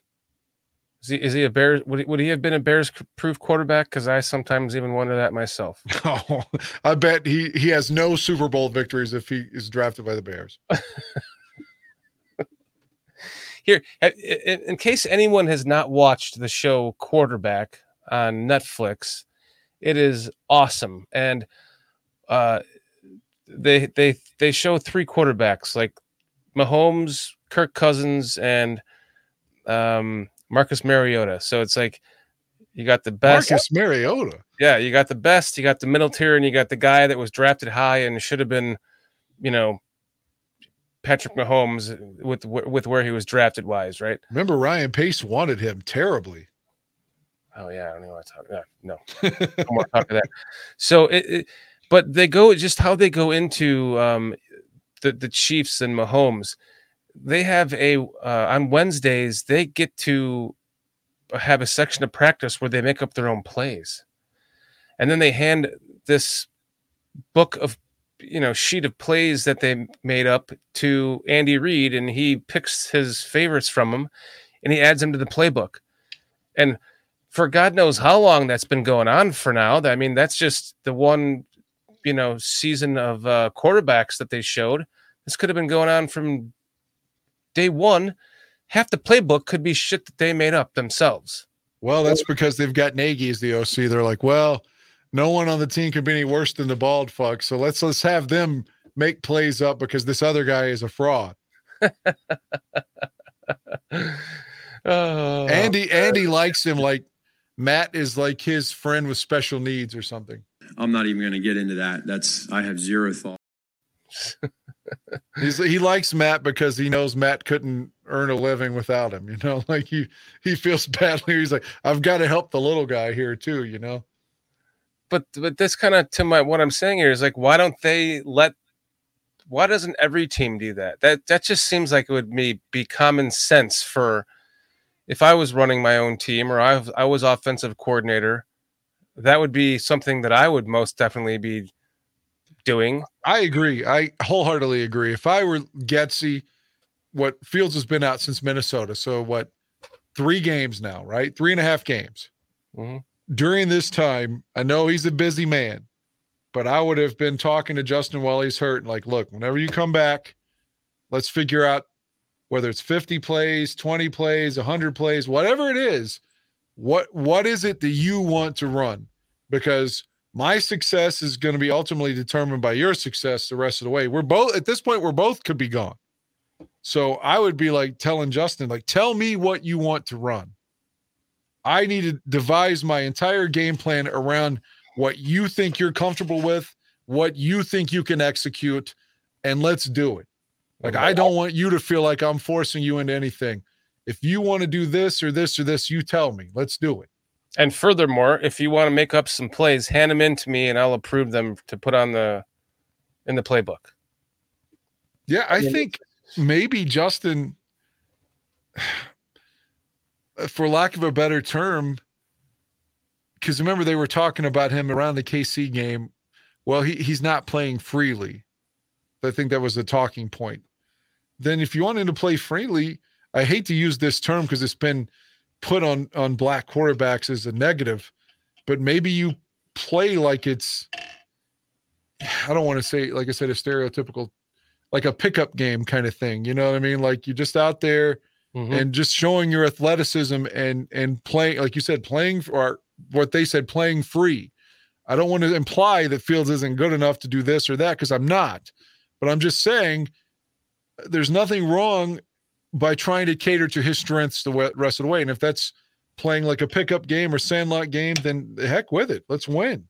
and we don't know what what's going on with you know uh, the play calling and what he's allowed to do and shit but one would think that he should have complete control over the playbook and want to audible in and out of his own plays and they Right. wouldn't be a set pl- uh, audible book that he has to choose from. If he sees it has to go to this running play or or oh the hot ruts over here on the you know the it's a deep dig. I see it right there. The safety's over here. We got it. Let him call it. Is he allowed to do that? It, if you want to believe the negativity that's out there, the the way people present it is he's not smart enough to read the defense. Not smart like he lacks intelligence, but his he doesn't have the ability. Uh, uh, he's a- he's a smart guy overall, but listen, one of his detractors say that he's he has a difficult time reading defenses and can get confused a lot and can't get to his progressions. Now, I don't know if that's true because I'm not a coach and I'm not someone that's breaking down the film and all this, that, and the other. I'm saying that to me, I would let him run what he needs to run or what he wants to do. Mm-hmm. Because at the end of the day, if it's like Fields versus the 11 guys, let's say the other team from Carolina, they're 11 defensive players and our 11 offensive players. Out of all of them, Fields is probably in an individual one on one in any sport is probably better than every one of them, whether it's basketball or, uh, you know, shooting, dunking, just running track, whatever. He's the best athlete of probably anyone that's on the field at the field at any given moment. So how hard can it be to use that guy's strengths when he's so much better than everybody else? Like, how hard could it be to devise a system to accentuate his talents? Like, yeah, I if I were Getsy, I would be thinking the quickest way for me to get viewed as a genius is to just let this guy play and let him play well. And they're going to give me credit for it. But Yeah. I mean, all he's got to do is play the way he knows he can play. Everybody knows he's got the skill, the talent. Like, so put him in a position to accentuate his talents. You're a defensive head coach. You- he said himself that he's been working with Justin Fields and teaching him different defense and, and things. Like, why not let him have his own the offense, just have their own time and practice to come up with their own plays against this defense, against that defense. It's just it's it's it makes a thing it's a thing of beauty. It makes perfect sense. Nobody's dissing him, by the way, PJ. Just- Absolutely not. I think what he was saying was that the just the processing might not be Yeah, yeah. No, the reason I said the play free was because that was the terminology or the phrase that was used when he was struggling earlier in the year. And that even Justin said at the time he wasn't pray, playing freely. Uh, Mhm. that's what I was brought it up. I was almost being facetious. Is that was a talking point in September, uh, saying that he was that he was struggling, and we can't deny that he was struggling. He had two really good games, and I still think he's capable of playing great football. So again, if I were Getsy, even if you're like, dude, what are your 10 favorite plays this week? Don't overcomplicate it. Just you could run the same play out of different formations. You can rotate the side of the field. You could limit the playbook so there's no ability for him to get overloaded with it. And I'm not saying that he's getting overloaded and say Bagent isn't, but maybe that's the thing. Like, let's let, let me give a specific example. When we had Gary Crowton as OC, you know, they were saying that for one, he threw that wide receiver screen all the time, which is what we do now. But they were saying the playbook was too massive. And when when John Shoop took over, he just simplified everything Mhm. and just said, look, we're going to do a power running game. It's not that difficult, but we can win doing that. We got Anthony Thomas. We're going to pound the rock. That's who we'll be. We're not going to try to throw for 500 yards. We're going to be the fucking Bears and running the ball. So I'm not saying that's necessarily what we need to do here, but just simplify it. Just simplify it and let him play, let him run the place he feels comfortable at. Mhm. And don't make him memorize 200 fucking plays on, on a given Sunday because you run the same shit all the time anyway when everybody can see it's coming. Mhm. So just let Justin be the play caller. Fuck. I, I mean, that's old school, right? Remember in the, remember in the 80s, 80s and 90s, starting quarterbacks often called their own plays. Yeah, that's pretty much what I'm saying. Yeah, I would Let let call Justin. There you go. Let Justin call his fucking plays. Yes. And I think he couldn't do any worse. Neither could Getsy. Right. No, no, Getsy couldn't do any worse. He, he could not do any worse than just letting Justin calls on fucking plays. Yeah, and I hope that PJ or anyone else doesn't think that this is a, a knock on Fields. It's defending Fields, at least I'm trying to. Saying that this system is is holding him back. It- like if you watched, this is an analogy that Aldo and I used. I don't know if you watched the Lakers show on HBO, Winning Time. Uh, it depicted how frustrated Magic Johnson was with Paul Westhead's system, because Westhead's system was like he had to run and play a certain spot and couldn't play freely couldn't play like it was a you know he was at the park and and all the things he did to win the title the year before and you know quote unquote showtime. So in the end he asked for a trade. He just couldn't fucking deal with this guy. Like magic's character on the show said yeah we're winning by four but if we would just let if he would let us play the way we're capable of playing we win by 20 he's holding us back so that's what i'm saying is i feel like fields in some ways is magic stuck in a system that he knows he shouldn't be in, that his talents supersede this garbage. So put him in a, a system that accentuates his talent and not don't it's like we're trying to force him to to write left-handed here. But he's not ambidextrous, he's right-handed. So let's let him play the way you, you get my analogies here? I get exactly what you're saying. Yes, you're you're uh, you know he almost needs to like it seems like the perfect offense for Justin Fields is Wayne Fontes' run and shoot. Was it Wayne Fontes or was it yeah. uh, Wayne yeah. was the run and shoot. that seems like the offense for him. Just Or if he's got that glove on, and you know, if for some reason like he, really is having a hard time gripping the ball for the next week or two, th- three weeks, whatever, then you're getting Herbert back. Foreman has represented himself, acquitted himself really well. So just fucking hand the ball off. Let him fucking run the ball down their fucking throat. I mean, that's one thing the Bears seem to be pretty good at. You know, make him run out, play action and run and and roll out and and do some of the zone read, sure, but I'm just saying you don't have to put him in the shotgun every play either, you know, and just do what you're doing. Like the Bears can run the Foreman's Foreman. I like Foreman. me too. And Herbert played pretty well before he got hurt too. I mean, I, I don't mean to disrespect Walter Payton by saying this, but sometimes he has he runs with a little of that Walter fury in him that I love to see. You know, he Right. play, he plays offensive. He's he's uh, he's offensive.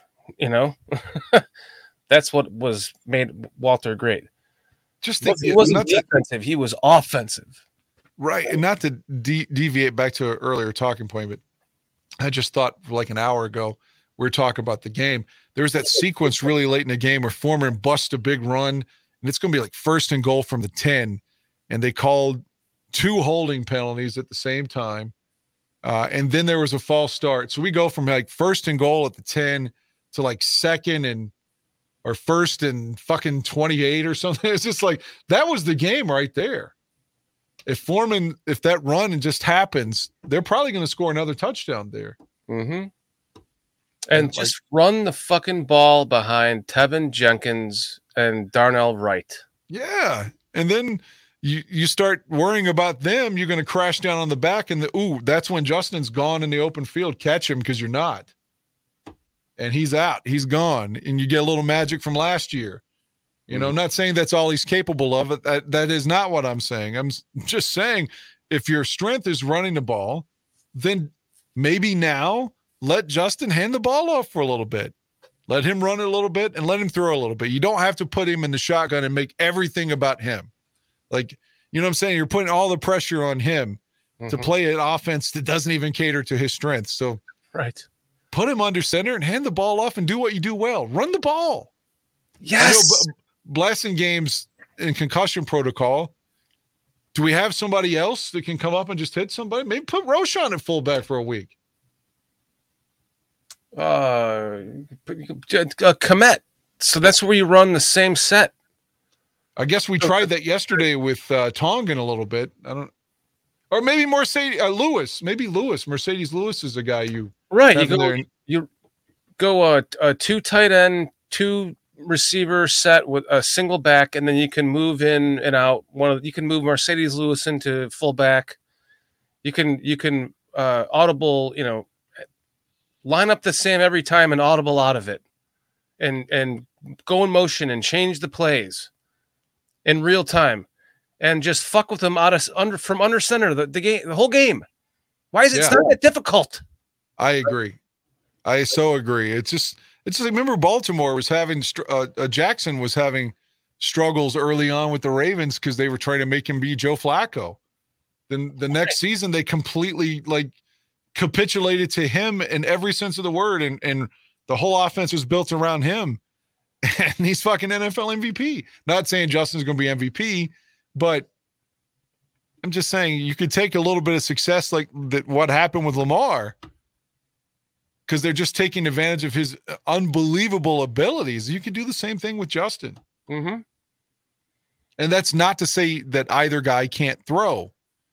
I'm just saying, but that doesn't either guy, if we're talking about Lamar and Fields, it, it, it doesn't look like Dan, they I, I equated the the I equated this uh Trump or no sorry the the uh the Justin Fields Tyson Bagent thing to like Trump Biden.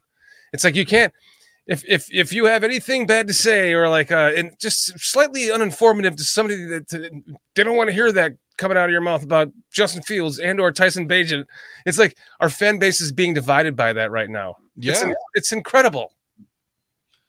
Yeah, like somebody I can't even I don't even want to say it doesn't matter, but uh someone was on Twitter when all this begun and was just saying like anytime you criticize Justin, they were calling you prejudiced. Right. And it's just like fuck, man, I don't want that smeared on me. But like I said, I have four Fields jerseys because I love the guy and want him to succeed. But he's also he's also not Peyton Manning, and that's okay. I don't need him to be.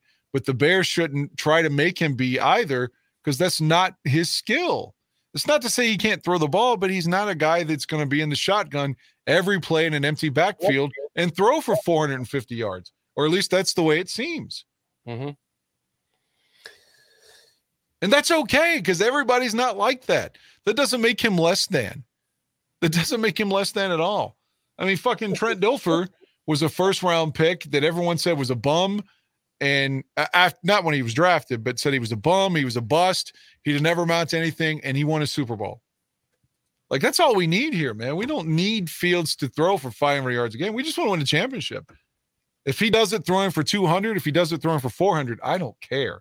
Just find a way that makes him comfortable. Come on, though. 470 yards and five touchdowns would be nice. It would be. You saw he he he was throwing the rock all over the place with against Washington, but Yeah. again he was rolling out every play, and that that's that's the, the Mike Shanahan kind of style. That's what Shanahan did with Cutler in Denver, and that's why he was successful. Like, you know, I mean, sometimes a quarterback needs the field cut in half sometimes, and that's okay. Mm-hmm. and his ability to to run, you know, frightens the defense. So you know, if he run he rolls out, you open up everything. Because is he running? Is he throwing? You know, we don't know, and it just it, it feels like we we complicate this shit too much. I mean, I'm not a coach. I'm never going to be a coach, but I mean, he's being spied this whole season. That's why he's not getting those astronomical so rushing. tell Foreman to go hit Right. somebody, hit that hole. So- if Herbert and Foreman keep hitting that hole at some point, you're you're gonna be like, okay, are they gonna keep running the back? And then boom, Justin's gone. Or Justin rolls out. Oh, there's there's uh DJ Moore touchdown. wheel route. Okay, I'm The good with that too. route. We don't use our backs enough. Like you saw how San Diego was, uh, Los Angeles was using uh what's his name uh Ebner. No, Ebner's the guy we had. Uh, what's the little running back that they that they kept throwing the ball to against us on Sunday night? Ekeler. Oh yeah. Ekeler was ca- Ekeler had like what five, six, seven, eight catches. We don't we don't do that with our backs at all since Matt. Forte. Yeah. Now Forte would do that a lot, but we haven't done that at all with our backs seemingly since then. Right. I know. Just uh it's like one atrocity after the next. It's it's what Jesus, you know, it's like let's just have a crowd fund to get some fans going to run the team and you know we can do better than this coaching staff. How about run a fucking uh some play calls that every other team runs that we we never run a slant at the goal line. Never. We never run Why not? We've got we got you could bring St. Brown's a big guy. I know he doesn't catch really well, but just saying a big body receiver. Maybe that's DJ Moore, or maybe it's Kmet. Run some slants down there, especially if it's Bagent, who has less arm strength than Justin. Mm-hmm. You know, three steps, boom, balls out, hit him with the slant. We we never run that. We never. We it's like we never do the basics that everybody else does. Yeah, if if, if they're like, if, there would have been a time to throw some slants, it would have been with Bagent in that game, right? Last couple. I would think so. Yeah, get the Saints off tempo a little bit, so that especially in that second half, and when he they're coming after him, like do some things like to get the ball out quicker. And he he has great timing and rhythm in his footwork, and the ball comes out of his hand really fucking quick. So you would think he'd be able to throw that slant pretty nice. You know, we got burned many times by Rodgers, who Oh, um, had had great footwork and could get the ball out of his hands quick. it felt like, especially because Urlacher was getting older. I'm not bad mouthing Urlacher here, but the early Green Bay days, it was either slant, slant, slant, and that's with Favre too, by the way, the slant, slant, slant. But uh, Rodgers had two plays that we couldn't stop. A the slant, and then he would always perfectly position the ball just behind Urlacher and before the uh, the safety. You know, because Urlacher couldn't run backwards as quickly as he could in, in 2005 by 2010 or 11. So he would always perfectly place the ball just over Urlacher's head and just before the safety in that cover two. Mm-hmm.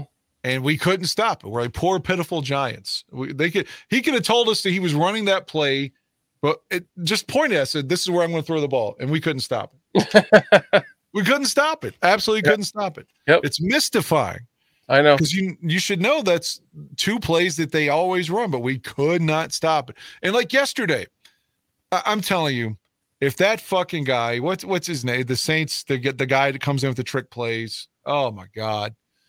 If Oh, this some hill. if this guy wasn't an NFL player, he'd be committing welfare fraud somewhere. Yeah. I I if, when he comes in, just be like, oh, this guy's gonna he, he's running, he's running. Get ready, he's running. Everyone acts like they they're so confounded. We can't stop him. Why the fuck not? Like you know what's coming. It's just like remember when the Wildcat got really famous there around 2008?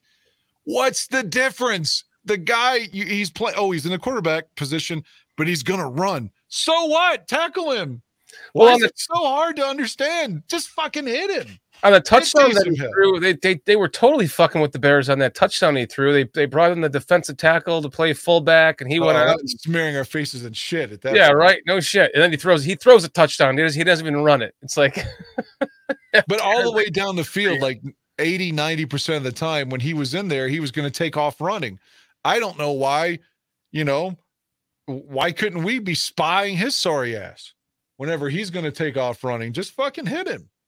Mhm. Like anytime we played McNabb back in the day when he was with Philly early on, when again, Donovan obviously had a, a decent arm, but early, early in his career, he ran a lot more than he did as he got older.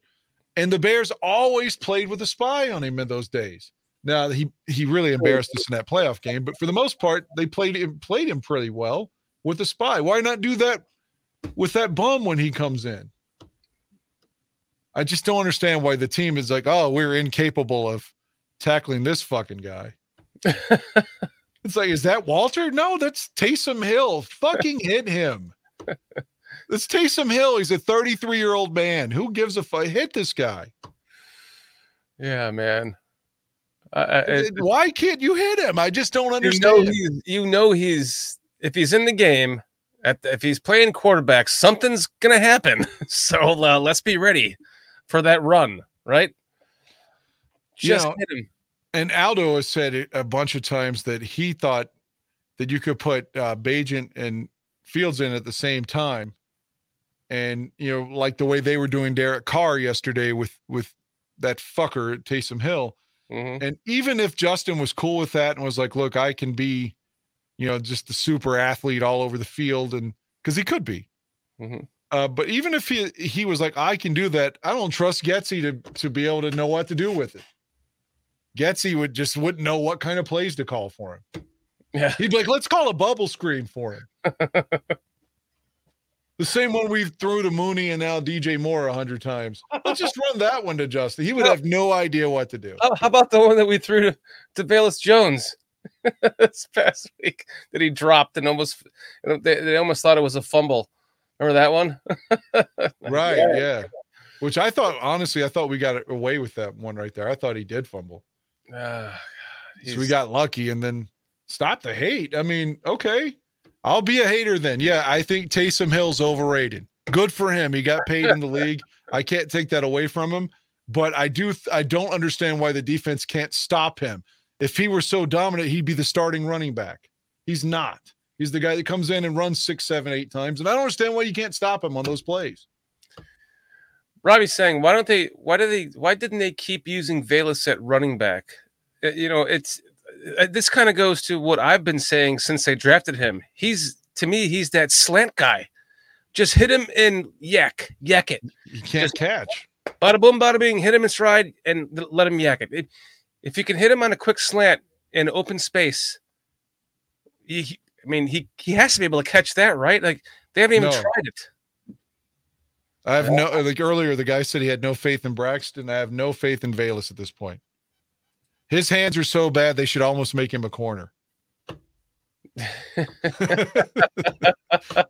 make him like the fourth or fifth corner if he's going to be on the team. Special teams, that's it. But if in a pinch, he's the corner. What's up, DG Daniels? Evening, guys. Watching that fourth quarter back is ridiculous. Getsy forgot everything that worked early. The routes he had receivers running late in that game had clusters of defenders winning for picks. Yep. I agree 100%. Well said, my friend. Just 100%. just a just it's just I'm sick of making excuses. I don't even know what to say anymore, Dan.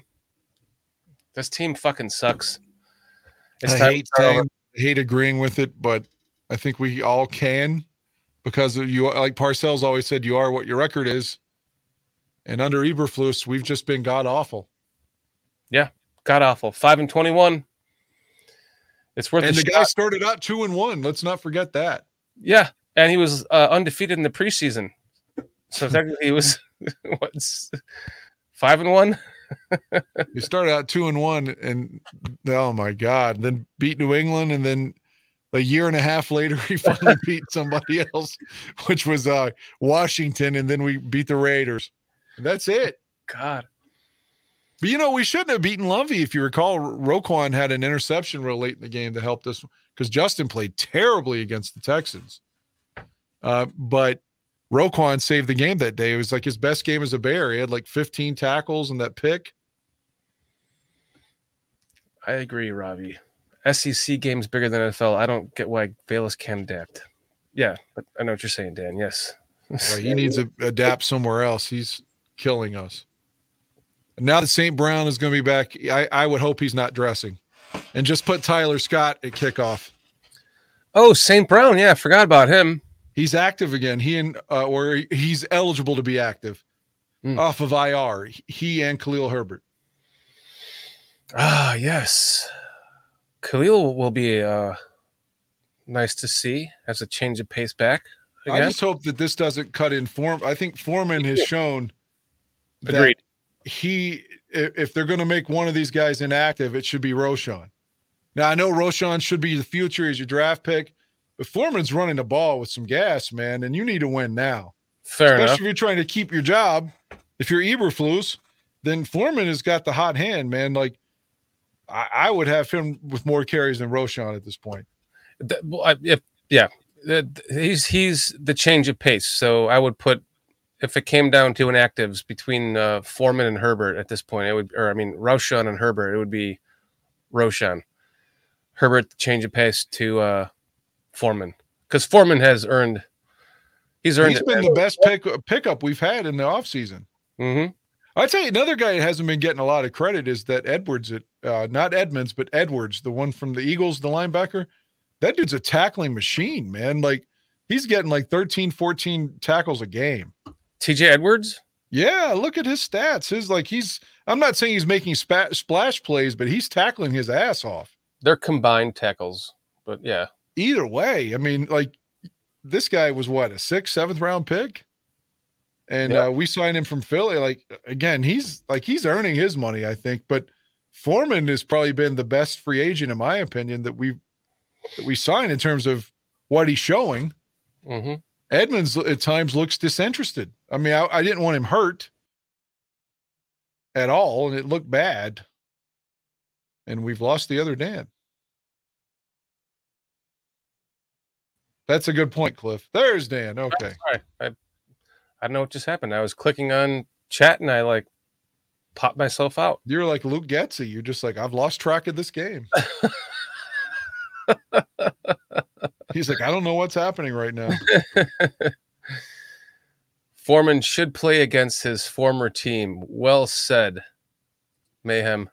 Yes, Yeah, he- I he- agree. yeah, well, better. He's he's been running with authority, looking good, man. Zach saying is worried about Roschon since his con- since the concussion. Uh, same here with uh, uh, Brisker, right?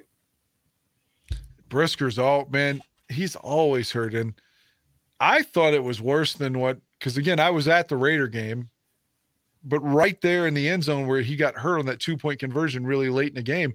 Like I was talking to Jay Bonds, and you know, they went to commercial, didn't even acknowledge it. And I was like, dude, he's laying down on the turf right now. He's like, Are you fucking kidding me? I was like, No. He's like, they didn't even say it on the TV copy, but he laid down in the end zone for five minutes Mm-hmm. it's just like I thought then, oh man, it's a concussion. But they said he was going to be okay and then called it an illness and then then Mhm. after the illness it was a concussion. It's who the hell knows? These guys lie more than John Fox. I mean, dude, I mean, it's it's a blow to the head, man. It, it, it could make you ill for a while. I mean, they said, what what's what do they say? Like not to go to sleep. Yeah, and you got to get in a dark room and Yeah. So you're sensitive to light. yeah, it's. I mean, and they've already shown with all the you know recent crap that's come out on it that's not it's not to be taken lightly. So seems like everyone's missing at least a game now. I, I don't know if it's a rule or not, but uh, I, I'm not sure. If, I don't think it is, but most players have missed at least a game, which makes sense. So it's a little Especially if you look at the struggles that Tua's had with them. Right. And he went back in the game and and probably shouldn't have. And hmm So, I mean, let's just hope he's okay. Uh, you know, we got uh, chat saying, um, Rob, what was it? Robbie saying is we need we need to draft a couple more safeties. I think we might have to because number four is gone. He's yeah, there's just no way around it. He's gone. Robbie Sanborn hits people. yes, he, He does. does. He does, man. yes, he does. He is a fucking tackling machine. That's why I'm saying maybe you leave him in the middle at the mic and you you put uh Edmonds and he comes back at like the wheel. Yeah, I mean, maybe. We've paid Edmonds too much money. I mean, he's gonna get he's gonna be playing when he comes back. I mean, and I think he is a good player, but it just I don't know, man. He, I haven't seen him play with the fire that Sanborn played it with yesterday. That's for sure. hmm I mean, mean, I thought when Edmonds came in, I was like, oh, that'll be a good signing because, uh, you know, he's he's won all these games with Buffalo. He knows how to win, and maybe that's contagious. With leadership, leadership, I thought he's a good player and he can teach these young guys how to win. And ju- maybe he will ultimately, but right now his returns on his acquisition haven't been too high. I would think. I mean, Sanborn when he got plugged in the middle as a rookie, he was playing better than uh, Edmonds in this in this first year of this defense. So Yeah, he he just steps right back in, and he's looking just like where he left off last year.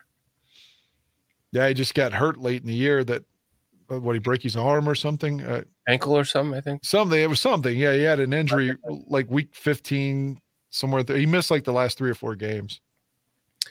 AC Adams saying he wants to see Terrell Smith get free safety reps if uh, JJ uh, uh, if JJ gets signed. So uh, he takes over Eddie Jackson's spot. That might be uh, actually a pretty good uh, move there, AC. He's got mono right now, which is, I mean, can't be good. So if he loses a little bit of weight, maybe he goes to free safety. I don't know. That's a interesting thought. Yeah. Crickets. Well, I I can't say that he's wrong, you know, but oh man. Well, we are. Go ahead. I was just gonna say he has played well when he when he was in there earlier this year. Yeah. Obviously not at safety, which is what he's saying, but I, I can't say that's a bad idea for sure. There's a lot of mono going around lately, and a lot of Achilles tendons being torn lately. Right? Just seems I wish Getsy would get mono and have to give up play calling for a couple games. and then tears Achilles. I don't when- want him to tear his Achilles. I mean, that's a lot to put on somebody. Fair but enough. yeah, I, I would maybe a little mono, maybe a little chlamydia, something to, to make him not be on the sidelines and have to let the play calling go to somebody else. yeah. The way we wanted, like when Nagy was like giving it up to Bill Lazor, but then he wasn't, and then he is, you know, like stop calling the plays, you bald fuck. And Mhm. that's what we need now. We're Getsy to stop calling this bullshit. So I think the consensus is based on the uh, title of today's show that this coaching staff is uh, adios, right? After this season, we can agree it's not really it, it can't really happen mid-season. Nobody to replace anybody. I see. I disagree. If he loses to Carolina, you give somebody else a week and a half to get ready. But, but okay, I, I, I won't die. I won't die on that hill. But I will say, if I had to bet my my house on whether or not the coaches are gone or coming back, they're gone. If I'm having to bet something, but you know, maybe you can put together a streak here. Mhm. I mean, the schedule isn't as daunting in in some regards, and you know he's never won two games in a row, Eberflus. But maybe somehow you can get on a streak and get hot, and then maybe that's how you save your your gig, and then you can still make adjustments in the off. Like remember, Lovie had Terry Shea, and he was like, "Ah, this isn't working," and brought Ron Turner back. So maybe they could go on some kind of run, and and uh, the Bears say, "Okay, this is Eberflus, we're going to give you another year, but we're bringing in a big name assistant to run the defense. And in you know, in case you fuck up, we got a guy that can be coach, and we're we're changing this offensive coordinator too. You could do that. You could say you can keep your job, but we're getting rid of your assistants because they're no good. Okay, fair enough. If for some reason they go on a big run, you could still say Getsy's being replaced if you wanted to, and you're going to bring in a big name D coordinator that could take over the coaching gig if need be. And you have to hire Josh McCown to be your offensive coordinator. or Josh McDaniel. McDaniels. but I don't know about that either. I'm just being sarcastic. I mean, Josh McDaniel is a uh, he's or McDaniel's is a better offensive coordinator than he is a head coach, right? I would think so. Uh, I, I don't like him. I don't like that guy at all. He was Can't obviously got caught in a bunch of lies, which is what Cutler wanted out of Denver for. He said, This guy lies to me every time he talks to me. cannot stand that guy. Well, he comes from the uh, Belichick coaching tree. yep, where they lie, cheat, and steal. So You know, the one guy from that coaching tree that I liked, it seemed like he was a good guy, like a big, lovable teddy bear, was that Romeo Crennel. I just thought Romeo, I don't see him being a piece of shit like all the other guys. like when Romeo was in Cleveland, they went they went 10 and 6 one year and didn't make it, right. make the playoffs. I always thought he was a little bit better than he got credit for. Pep Hamilton is coming up from a lot of people. He was with the Bears before, man. Yep, like. Rex was here and then Cutler told him he was a bum and he wasn't working with them. So that's true. Yeah. He's like, who is Pep Hamilton? That's not my fucking uh, quarterback coach. And Mark, wa- uh, Martz was a jag bag. God, that fucking guy's a jag bag. You know, because because of him, we traded. We had we had been bitching and moaning about tight end, uh, you know, for however many years since Ditka. And we finally get Greg Olsen, and then we trade him because of this jag bag. And then he, if he retired with the same stats he has right now, he'd be like three times over the best wide receiver, even though he's a tight end that the Bears ever had. He'd have every single receiving record. Fuck you, Mike Martz. Another one that we just traded for nothing in that era, it was a little bit before that, but also to Carolina was Chris Harris, uh, our safety. After the Super Bowl, we gave him to Carolina for nothing. It's like our young safety who's doing well back there, but let's just fucking get rid of him for nothing. And obviously the Olsen trade, I guess if I'm playing devil's advocate, they traded Olsen for a third round pick, and that third round pick was later used in the Brandon Marshall trade. I mean, that's all I got for you. It was a stupid trade. I love bringing in Brandon Marshall, though. Yeah, of course you do. Brand- Brandon Marshall's the best wide receiver we've ever had. he was when he showed up, and he has been since he left. I mean, uh, he did great things for us while he was with the Bears. So Yeah, he's And another that- guy that's just misunderstood in so many ways. I think.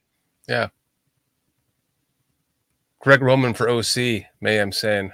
Uh, who could disagree with that? Look what he did for Lamar. That's what I'm saying. Like he was able to say, "What can we do to make this guy's talent shine?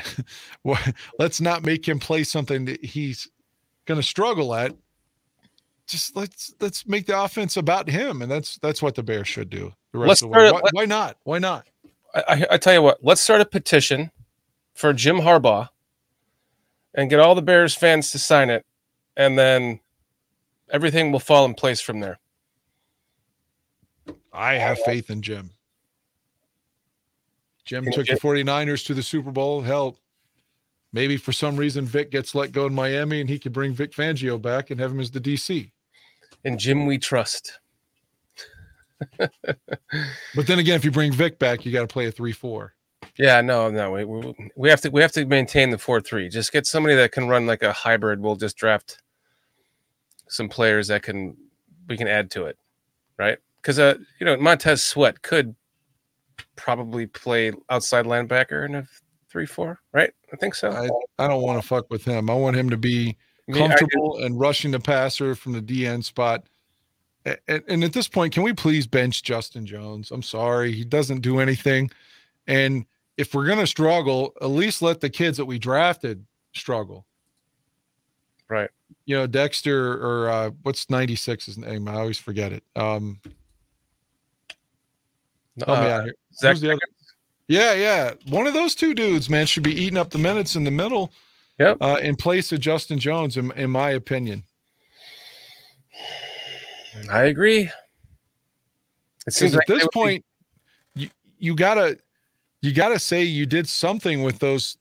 They were what second round picks. I mean, come on, man, you got to utilize them. Right now, we really don't know what we have with them.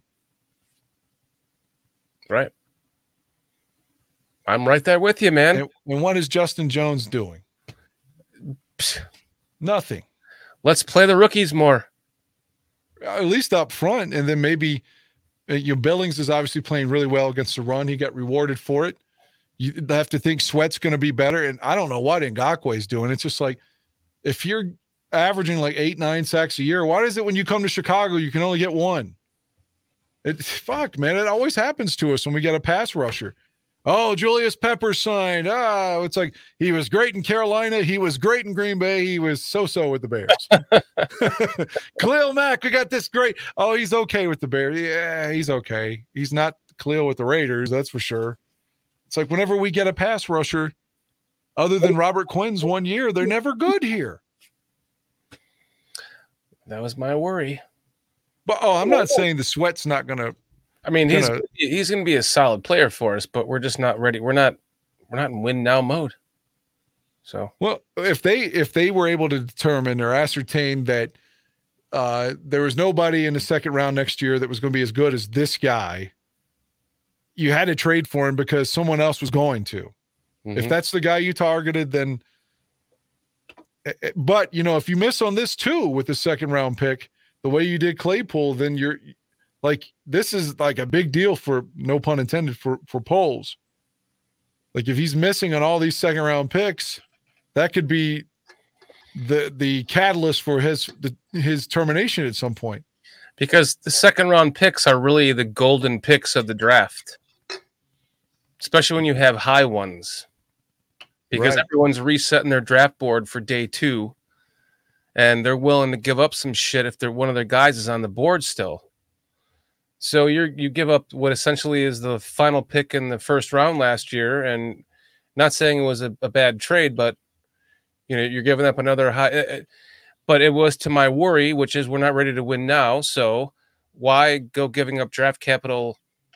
You know, for, for what's going to ev- eventually be a high, most likely a high second round draft pick for a player that's in his prime, ready to win now when we are not.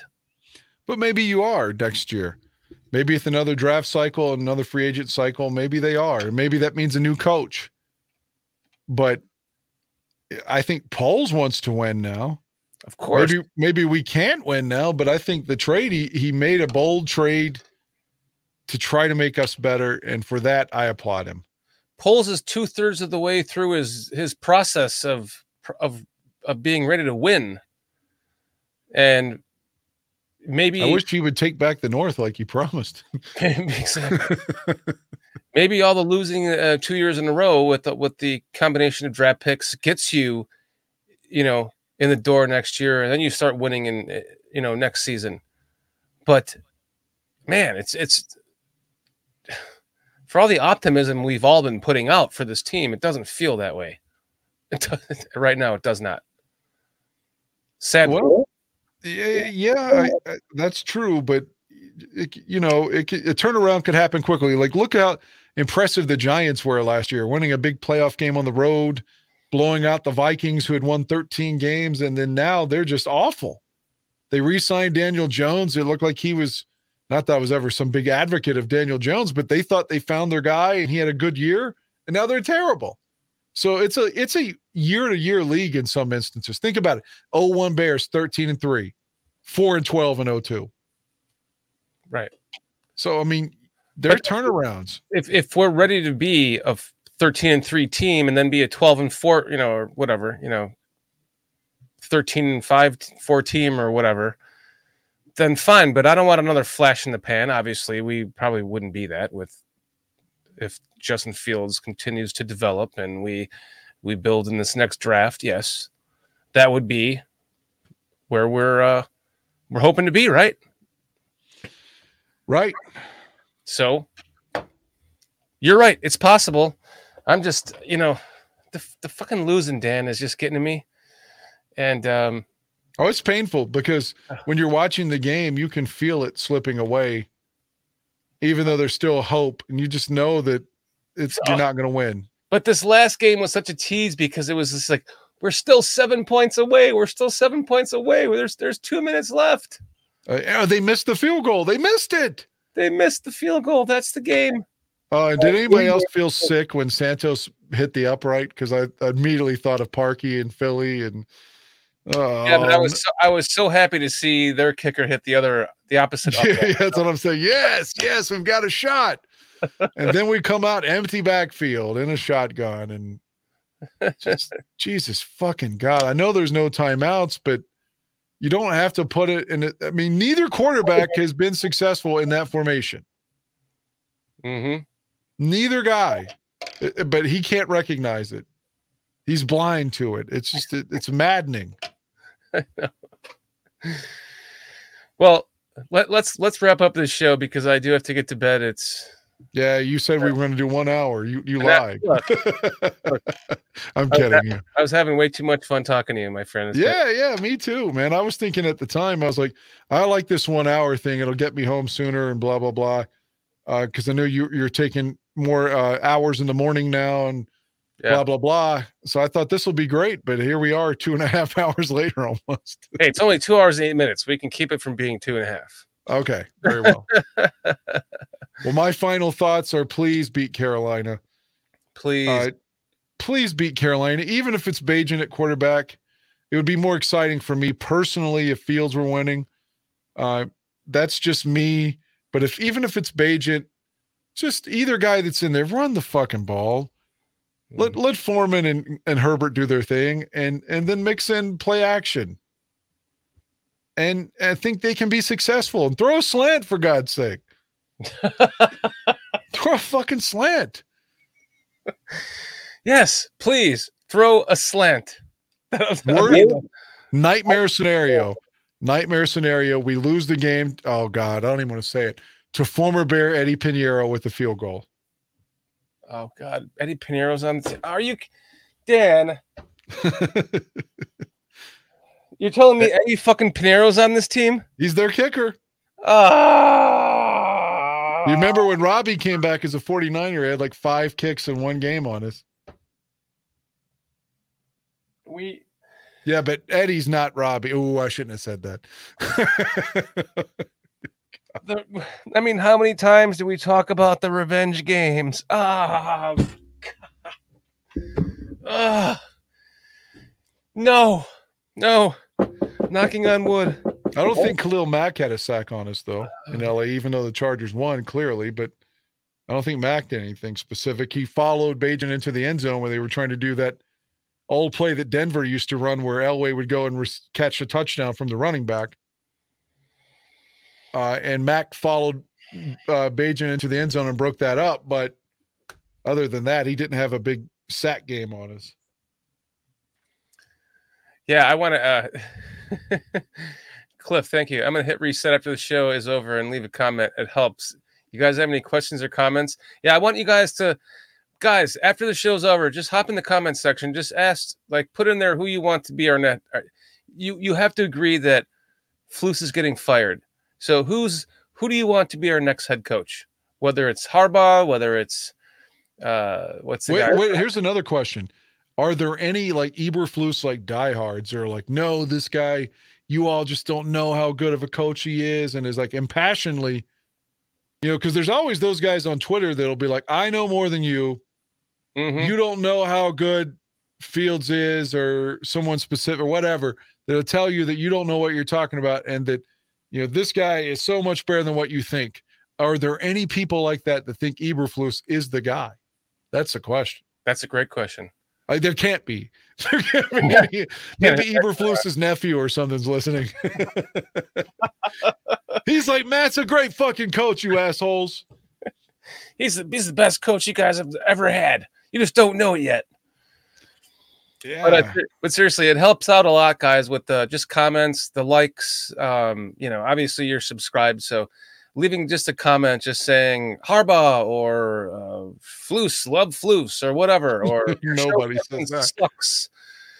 These two Dans are assholes. Just whatever. It, it helps out the show. So, uh, thanks for bringing that up, Cliff. That that that that's, that really does make a big deal. So, we do want to thank you guys, everyone in chat tonight. I mean, seriously, uh, PJ, Ravi, Walter, Raging Oracle, Zach Sullivan. Uh, it goes on and on. AC Adam, Cliff Victoria, if I haven't already said your name, Mr. Mayhem, Mo Bierman, Unapologetic Truth, DG Daniels, Foster. What's up, my guy? Love Big all Ben you guys. Davidson. Ah, yeah, there was a. I think James Ford was here earlier. Gerald Ford was here earlier. Yeah, Gerald Ford's brother, James. uh, it's too far to go up another two hours, but you guys all know who you are. Thank you so much for joining us tonight, man. It really, um, you guys are the reason why we do this. So, I mean, we're gonna get through this, guys. We're gonna get through this. There'll be there'll be brighter skies soon. I've been saying that shit since Wanny was coach. Me too. Oh man, when Kramer he broke his neck, but you know what? We traded for Rick Mirer. Uh, you know, maybe he was a rookie of the year in '93. Maybe. yeah, exactly. we drafted Cade McNown, man, first round out of UCLA. Maybe he. Okay. Um, Did you say Cade McNown? Oh God. Yeah, yeah, we drafted Cade, man. We got a young quarterback. Maybe, maybe he's the guy. We drafted this young, this power back named Rashaan Salaam, who had a really good rookie year. Oh man, he didn't Let's do anything else. about that one great pass that Cade Mc- McNown had. He had several. Remember that one? passes. Yeah, he had like two or three. And his last pass ever in the NFL was on Christmas Eve in 2000 when he threw the uh, I can't remember who caught it, but he set up Paul Edinger to knock the Lions out of the playoffs on Christmas Eve. Edinger from 54 yards because Shane Matthews got hurt They brought Cade in and he led the drive. And then he never played another down. You forget that the next the next game he came in and he played two downs at the end of the game and threw one more pass. No, that was week 17 there in 2000. I'm just on kidding. Christmas Eve, we we eliminated Detroit. That was the last game of the year. Uh, everyone thought it was a formality that Detroit would make it because they were playing the sorry ass Bears. R.W. McQuarters had a big day, uh, a, a pick and uh, a strip sack. Loved R.W. McQuarters, man. loved him, man. Me Curtis Enis. We got Curtis Enis. We got this big power back. Hey. That didn't really work out. Hey man, let's not forget he played the game on a on a torn knee and he was kneeling on it on the sideline at the end of the game, like before they took him out. What a stud, right? Right. Let's buy into Curtis Enis. Yeah. Curtis and then and then again Cutler and uh uh, um Martellus Bennett and Brandon Marshall and Alshon, oh, Matt Forte, and none of this shit ever amounted to anything. Cedric Benson. What a great pick that was over Yeah. over Cedric ben, the late Cedric Benson. And don't forget second uh, second pick in the draft, Mitchell Trubisky. Or how about Kevin White? Oh, Kevin White. All these guys, they were oh, supposed to be great for us. How about Shea McClellin? How about Dan Bazuin? Oh, that guy was great. Yeah, wow, I hadn't thought about that one, but yeah. I remember thinking, God, this guy was great in college. Can't wait to see what he does with the Bears. He was pretty good, wasn't he? What about that guy that could jump out of the pool? Yeah, he, I don't think he did anything with us. Did he even make the Oh, team? come on, that guy was a stud. Hmm. Good stuff. What's up, Charles Johnson? I forgot to mention you, by the way, Raging Oracle. Thanks for joining us. Thanks for joining us, Charles. A little bit late. We're trying to wrap up the show, but we can't shut the hell up. Yeah, I'm talking about all these great Bears, these great draft picks. Uh, Kevin White was just my favorite, though. Why? I, I, I, I, was pissed off the moment that happened, and I had never. I was even more pissed off from that day forward. Well, Never don't forget that great draft pick we had, that center that was Kyle Long's teammate in college. Boy, he's really going to solve our center problem. Oh God, um, What's his name? what's his name? Come on, it's right there. Gabe Carimi. Somebody said Gabe Carimi. No, here. no, Gabe was earlier, like 2010, 09, somewhere through there. Yeah, Yeah, uh, no, no, not Gabe. Uh, I, I can see him in my head. Gilbert's the guy that jumped out of the pool. I think yes, PJ's thank got you, that. PJ. Yeah, Chris What Williams. that? Hroniss Grasu. Cronus Grasu. Thanks, thank you, Jamari Riddick. Thanks for joining us. There's Hroniss a pick. Again, I know we're trying to wrap it up. Eddie Jackson's another guy like Nathan Vasher. As soon as he he got paid, he never did anything else ever. Mhm. They called him the interceptor, and I don't think he had one pick after he got paid. Eddie Jackson has done nothing since he got paid. Nothing. Oh, Juaquin Iglesias. That's another. At least he was a good interview. Yeah, he was. But yeah, you're right. He, he has done shit since that. Pay. He became an interceptor and then didn't intercept shit since then. No. and you see him this weekend, like trying to knock the ball out of what's his name's hands. Like, get, get in there, peanut punch that thing, dude. What's this? You know, you know what I mean? I don't know if Eddie's that flamboyant, like you're projecting, projecting, but yeah, he just seems soft as butter now. That's for sure. Eddie will not be here next season. Unapologetic truth says. I I hope you are correct. Yeah, Jim Harbaugh should say number four was my jersey. That pussy's not entitled. He can't wear my old jersey number. He's out of here. Yes. Remember, Eddie was 39 at one point, and so Yep. was Curtis Enis, who changed 39 and went to 44 by the end. Yes, he did.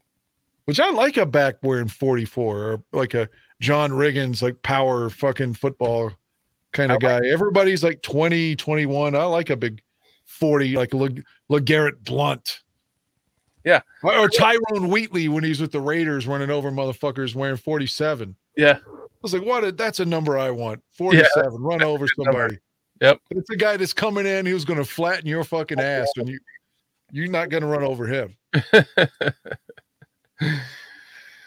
All right, Danny boy, let's wrap this shit up. Guys in chat, thank you so much for joining us. We love you guys. You guys will make this makes this go around. Do us a favor, get in the comments after this and just tell us who you want the next head coach to be because obviously this regime is a shit show. It's a dumpster fire. It has to end. It's going to end. We would love to hear your comments about who you want as the next head coach. And I know who you want. and it does help the, the, the channel. So thank you. And despite all this Harbaugh advocacy, the guy you really want is Lovie Smith.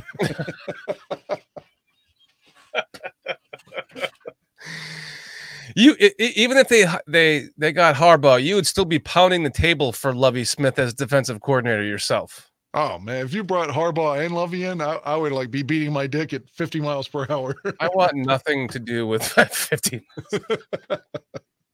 I want I want nothing to do with Lovie Smith anymore, man. He's he's he's I'm moving on from him. I want Jim Harbaugh and his own guys.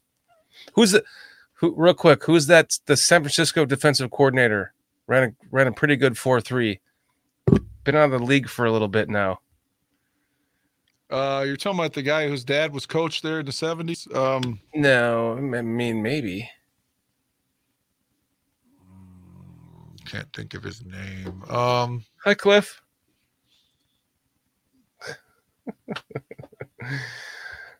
I'm realizing my one hand is waving a lot, right? Because I'm I'm hanging onto the mouse with the other one. or as the Canadians would say, a mouse. Nolan, Nolan. Yeah, his dad his dad was Dick Nolan who took the 49ers I think to three straight NFC championship games in the early 70s. They just ran into Dallas every year. Yeah, and they were talking Mike Nolan, but his dad was Dick Nolan. So, Is that what you mean, Cliff? He wants to see the Eddie Jackson hands again. Yeah, Nolan. uh, I would like. I mean, he's been out of football for a while now, but I mean, maybe he can make a comeback. He's got to be Could you imagine the personalities? Jim Harbaugh, head coach, his offensive coordinator, Jon Gruden. Talk about the pressers. That'd be great. Must see TV. Put them on uh, Hard Knocks then for sure. Yeah. All right, Danny boy, we got to go. It's great All right. talking again, my friend. Guys in Let's chat, do it next Monday, and hopefully we'll have a win to talk about. we'll see you next Monday at 10 p.m. Eastern time. We'll be talking about a win over the a huge win over the Panthers. If not, then it's gonna be a it's gonna be a depressing show. It's gonna be. I'll just have to rename that one to um, Bears Fan Therapy uh, 3.0. Because Or maybe we just skip the show and get drunk. Yeah. We'll just hang out here and drink and not even talk about the Bears. then I can go piss in Aldo's front yard like a total asshole. yeah, the only problem with that was Mrs. Gandia was Oh, I know. unhappy. Trust me. Trust me. I'm does she eat uh I, I'm thinking about uh getting him like a Gibson steakhouse card or something because I feel that bad. I think that would be a great idea. Oh yeah. I, I'm I'm gonna do something nice for him because that was very rude of me. Aldo's got to have surgery again on Wednesday. By the way, I know. Yeah. It's Hopefully, in our thoughts and prayers, Aldo. Hope that uh, that surgery goes well. You're gonna be on tomorrow night with him, though, right? I am. I just fuck, man. Uh, Aldo's like, you know, I, you just can't get a break. I Yeah. hope that this is like what fixes it, and there's no more stress for him. Yeah. Me too, my friend. Well, All right, let's do a show Monday next we'll week. see, we'll see you next Monday at 10 p.m. on BCP. You can check check out Dan and Aldo tomorrow night on the Barham Network, and we'll end this shit on a one, two, three. Bears ready? One, two, three. Bears. Bears. I'm not even ready. Here we go.